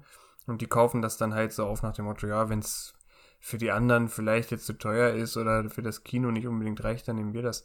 Weil die ganzen Filme, die Netflix bisher so rausgebracht hat, das war ja jetzt im Großteil, sag ich mal, auch nicht äh, das, das Geilste. Also, ne? Bird Box war halt okay. Triple Frontier war okay. Ich fand den schon ziemlich geil eigentlich so. Von der, ich, fand, ich fand die Message irgendwie so cool, weißt du? Das waren alles irgendwie so eigentlich alt eingesessene Profis und dann halt sind sie trotzdem irgendwie so der Gier da verfallen, wollten immer noch mehr mitnehmen und deswegen ist einer dann draufgegangen und am Ende hat seilig nix. So, das fand ich, ich fand die, ich fand die Story cool, muss ich ganz ehrlich sagen. Und halt auch so, ja, ich weiß nicht. Also viele haben gesagt, dass Ben Affleck irgendwie so kacke war, dass er irgendwie so gelangweilt war, aber ich fand, das passt super gut zu seiner Rolle dort. Also so dieser, er hatte ja von Anfang an keinen Bock da drauf und eigentlich wollte er gar nicht mitmachen und so. Und das, ich fand den cool und auch so die anderen, die alle dabei waren. Ähm, weiß nicht, war mir alles sehr sympathisch. Und so mit den Bildern und sowas alles. Also, wenn, wenn, wenn das so weitergeht, so, ich sag mal, in dem, in dem Stil, ich habe halt The Highwayman wollte ich immer noch gucken, den habe ich leider noch nicht gesehen. Der ist ja mit äh, Kevin, doch, mit Kevin Costner. Ja, genau. Und den äh, wollte ich mir immer noch angucken. Ich glaube, der ist auch ganz gut. Es gab ja auch noch diesen äh, The Cloverfield Paradox. Aber der war jetzt ja auch Ja, jetzt nicht ganz so der Hit. war das nicht so ein, so ein Shadow-Release? So ein Shadow-Drop? Ja. Ja, weiß ich nicht. Nee, aber ja, wie wie gesagt, ich bin mal gespannt, was sie da noch, was sie da noch mehr machen an Filmen dann. Äh, und ja, ob die Dinger dann auch irgendwie mal noch auf DVD rauskommen. Was Netflix sehr gut kann, sind ähm, Comedies oder Romcoms. Das äh, schafft es ja inzwischen fast gar nicht mehr ins Kino. Die gehen ja, also da gehen ja wirklich viele auf Netflix. Mhm. Und äh, klar, das sind jetzt keine richtig geilen Filme, aber ich finde, die kann man sich an einem Sonntagnachmittag oder so immer gut mal reinschieben. Und ähm, das, das ist eigentlich ganz geil. Ja, vor allem auch diese ganzen, äh, diese ganzen Filme hier mit, äh, sag schon. Mit Adam, Adam äh, Sandler, ja. Adam Sandler. Ist- da habe ich keinen einzigen geguckt, das überlebe ich nicht. Ja, das ist halt, also ich finde halt interessant, dass er da jetzt so ein, so ein, ja, so eine Plattform gefunden hat, wo er sich so voll ausleben kann. Ich meine, ich weiß nicht, wie viele Filme der in den letzten Jahren da rausgehauen hat auf, auf Netflix. Also, da war ja schon eine die ganze hatten ja einen Menge. Vertrag über fünf oder sechs Filme oder sowas. Ja. Das war ja so ein Riesending. Ich weiß ja nicht, ob der in Amerika vielleicht voll beliebt ist. Keine Ahnung. Also, er soll wohl auf jeden Fall ein richtig cooler Typ sein, der immer voll viel Spaß hat und so. Und deswegen sind auch die Filme. Es, es gibt ja auch gute Filme von ihm, finde ich zumindest. Also ein paar kannst du dir gut angucken. Ähm, ja, viel Quatsch ist halt auch dabei, aber generell ist das, glaube ich, ganz okay. Der hat doch auch eben eine, eine, war das eine Serie oder ein Film hier mit äh, Jennifer Aniston, glaube ich, gemacht, ne? Jetzt auch gerade wieder. Ist auch ein Film, jetzt aktuell. Ist auch auf Netflix, nämlich. Glaube ich. Genau, Murder Mystery. Ja. Ist auch ein Film, ja, genau. Ja, also, wie gesagt, ein paar, paar Filme gibt es da schon auf Netflix, die man sich, glaube ich, noch geben kann. Also, Sebastian, kannst du dir holen eigentlich. Da hast du genug zum Gucken. Für Adam Sandler? Naja, das überlege ich mir noch. Wobei Sandler selbst ja, wie glaube ich, mal so- in einem Interview äh, eingeräumt hat, dass er gerne mal seine Filme nutzt, um einfach mal die exotischsten äh, Locations aufzusuchen und da mit seinen Ja. Freunden wie Kevin Smith oder ähnliches abzuhängen. Du, ich glaube, da ist er nicht der Einzige. Ja, aber er ist vielleicht der Einzige, der es dann tatsächlich mal zugibt. Macht ihn irgendwo wieder sympathisch, aber macht die Filme nicht besser. Ich, ich Aber habe. leg dich nicht mit Sohan an, war gut. Das ist einer der geilsten Filme ever, ey, ohne Witz. Ich liebe den so sehr. Easy Bubble. Räumungsverkauf. Nee, aber ich habe äh, letztens noch, habe ich mir meiner Freundin, äh, ja, das Geschenk ist noch zu teuer. Der ist ja auch schon aus den 80ern, glaube ich, gewesen. Äh, mit Tom Hanks. Und alleine der Anfang in Rio de Janeiro hat einfach nichts mit dem restlichen Film zu tun. Und da habe ich mir auch gedacht, das ist doch nur äh, ein Grund gewesen, um da mal hinzufahren, ein paar Tage Urlaub zu machen und da so eine Eröffnungsszene zu drehen, die, wo der Vater vorkommt, den du nie wieder im Rest des Films, ganz am Ende siehst, noch in Rio de Janeiro für zwei Sekunden oder so. Das ist einfach so, ja. Aber ich glaube, das ist nicht, äh, das sind wahrscheinlich mehrere, die da sagen, komm, drehen wir mal eine Szene hier, dann können wir da ein paar Tage Urlaub machen. Ja. Aber ja. Judy, äh, haben wir denn noch im Ausblick für nächste Woche? Äh, was kommt denn raus? Oh, am 2. August findet die Evo statt, sehe ich gerade. Evo 2019, das Fighting Tournament. Das gucke ich eigentlich immer ganz gerne, zumindest auf YouTube, so diese, diese Recaps oder die krassen äh, ja, Turnier-Highlights, sage ich mal so. Guckt das jemand Das- von euch? Der ist Reaver aus dem Forum, ja, der Experte. Okay. Also das finde ich schon ganz cool. Ich weiß nicht genau, dieses Jahr, ich habe nur gehört, Smash ist halt relativ viel. Ich glaube, über 3000 sind dort angemeldet. Dragon Ball ist ja relativ stark abgestürzt. Das ist nicht mehr so beliebt. Äh, Mortal Kombat ist noch dabei. Ein paar andere Sachen. Aber ja. Bin ich mal gespannt, was wir da zeigen. Ähm, und sonst? Ich glaube, release-mäßig steht erstmal jetzt gar nichts an. Die Liste ist auf jeden Fall hier bei mir erst ab dem 13. wieder. Ich glaube, da kommt nix. Mhm. Evo. Metal Wolf Chaos kommt noch. Das einzig Interessante, genau, eigentlich noch. Metal Wolf Chaos. Ja. Wenn überhaupt. Aber es kommt auch am 6. Das ist ja auch ein Remake, ne? Also äh, ein Remaster, habe ich gesehen. Ja. Von einem Xbox-Spiel. Ja. Ja, ich habe mir das mal angeguckt, ich glaube, das ist nichts für mich. ist ja tatsächlich von From Software auch. Ne, aber sonst steht nichts an. The Church in the Darkness habe ich hier noch, aber das hat mich nicht so gecatcht. Ja, ist jetzt halt August, ne? Da wird ein bisschen weniger kommen. Äh, erst so zum Ende hin, hauptsächlich dann wieder. Da kommt eine ganze Menge. Auf Control freue ich mich ja. Das glaube ich so. Control und Astral Chain. Layer Witch kommt auch noch am gleichen Tag. Jo, müssen wir noch ein paar Wochen warten, bis wieder richtig, richtig Gaming-Stuff hier kommt. Aber das ist ganz gut, dann kann ich noch ein paar Sachen nachholen. Ich, Und vielleicht ein bisschen Minecraft spielen. ich wollte es gerade sagen, ich habe so viel noch nachzuholen und vielleicht kriege ich dann endlich mal Judgment durch. Also nicht endlich im Sinne von, dann ist es endlich vorbei, sondern Nee. äh, ich will tatsächlich endlich wissen, wie es ausgeht. Ja, ich auch. Ich glaube, das werde ich mir auch mal vielleicht dann. Also, das möchte ich im August du schon durchspielen, weil wenn ich es dann nicht schaffe, dann schaffe ich es nie. Weil, wenn dann September losgeht mit Destiny und was weiß ich, was alles kommt. Und ich würde auch gern, glaube ich, das Dragon Quest 11 auf der Switch spielen. Und das ist halt auch wieder sehr umfangreich. Ja. Also, Control wird ja hoffentlich so ein 8-Stunden-Spiel. Ja, kommt drauf an, wie viel, wie viel, ob sie wieder so, so krasse Zwischensequenzen haben, beziehungsweise ob da wieder irgendwie so, ähm, bei, bei, wie hieß davor, das andere? Äh, Quantum Break. Quantum Break, genau. Die hatten ja tatsächlich wirklich so halbe Stunde, dreiviertel Stunde Seriendinger dazwischen. Oh Gott. Das einzig, Was ich ganz cool fand eigentlich. Aber jo, das einzig Sinnvolle, was man damit machen konnte, war sie zu überspringen oder gar nicht erst zu laden. ich fand die gar nicht schlecht. Quantum Break fand ich gut, das Ende war kacke. Ansonsten fand ich war, war es ein gutes Spiel eigentlich. Immerhin, die, äh, die Dame, die in Quantum Break mitgespielt hatte, die ist jetzt ja die Hauptprotagonistin in Control. Also zumindest die Schauspielerin. Ja, okay. Ich wollte gerade fragen, ob das im Könnte aber auch im gleichen Universum spielen, fast, oder? Ich glaube, So deren ganz, alle deren Spiele könnten irgendwie so im gleichen Universum spielen, irgendwie von den Easter Eggs her gesehen. Mal abwarten. Also vorbestellt habe ich es jedenfalls. Ähm, wobei mir jetzt die letzten beiden Spiele von Remedy nicht so, oder mich nicht so hundertprozentig überzeugt haben. Irgendwas war immer, wo ich gesagt habe, hä? Naja. Ja, ich weiß, was du meinst. Ja, klar.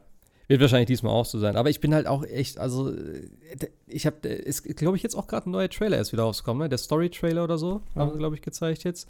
Sah schon nett aus. Also, das Setting ist cool mit, den, mit diesen komischen Körpern, die da überall rumhängen oder rumfliegen oder was das da sein soll. Und auch so dieses ganze, es, es, es, es klingt halt auch total abgedreht. Das ist so ein, es soll ja nur in diesem einen Gebäude spielen, das aber halt, äh, so total strange sein soll und es ist auch innen drin viel, viel größer, als es von außen aussieht und so. Und das, auch die Waffe und sowas da, dass die sich die, die, die Waffe die ganze Zeit irgendwie verwandelt. Also Ja.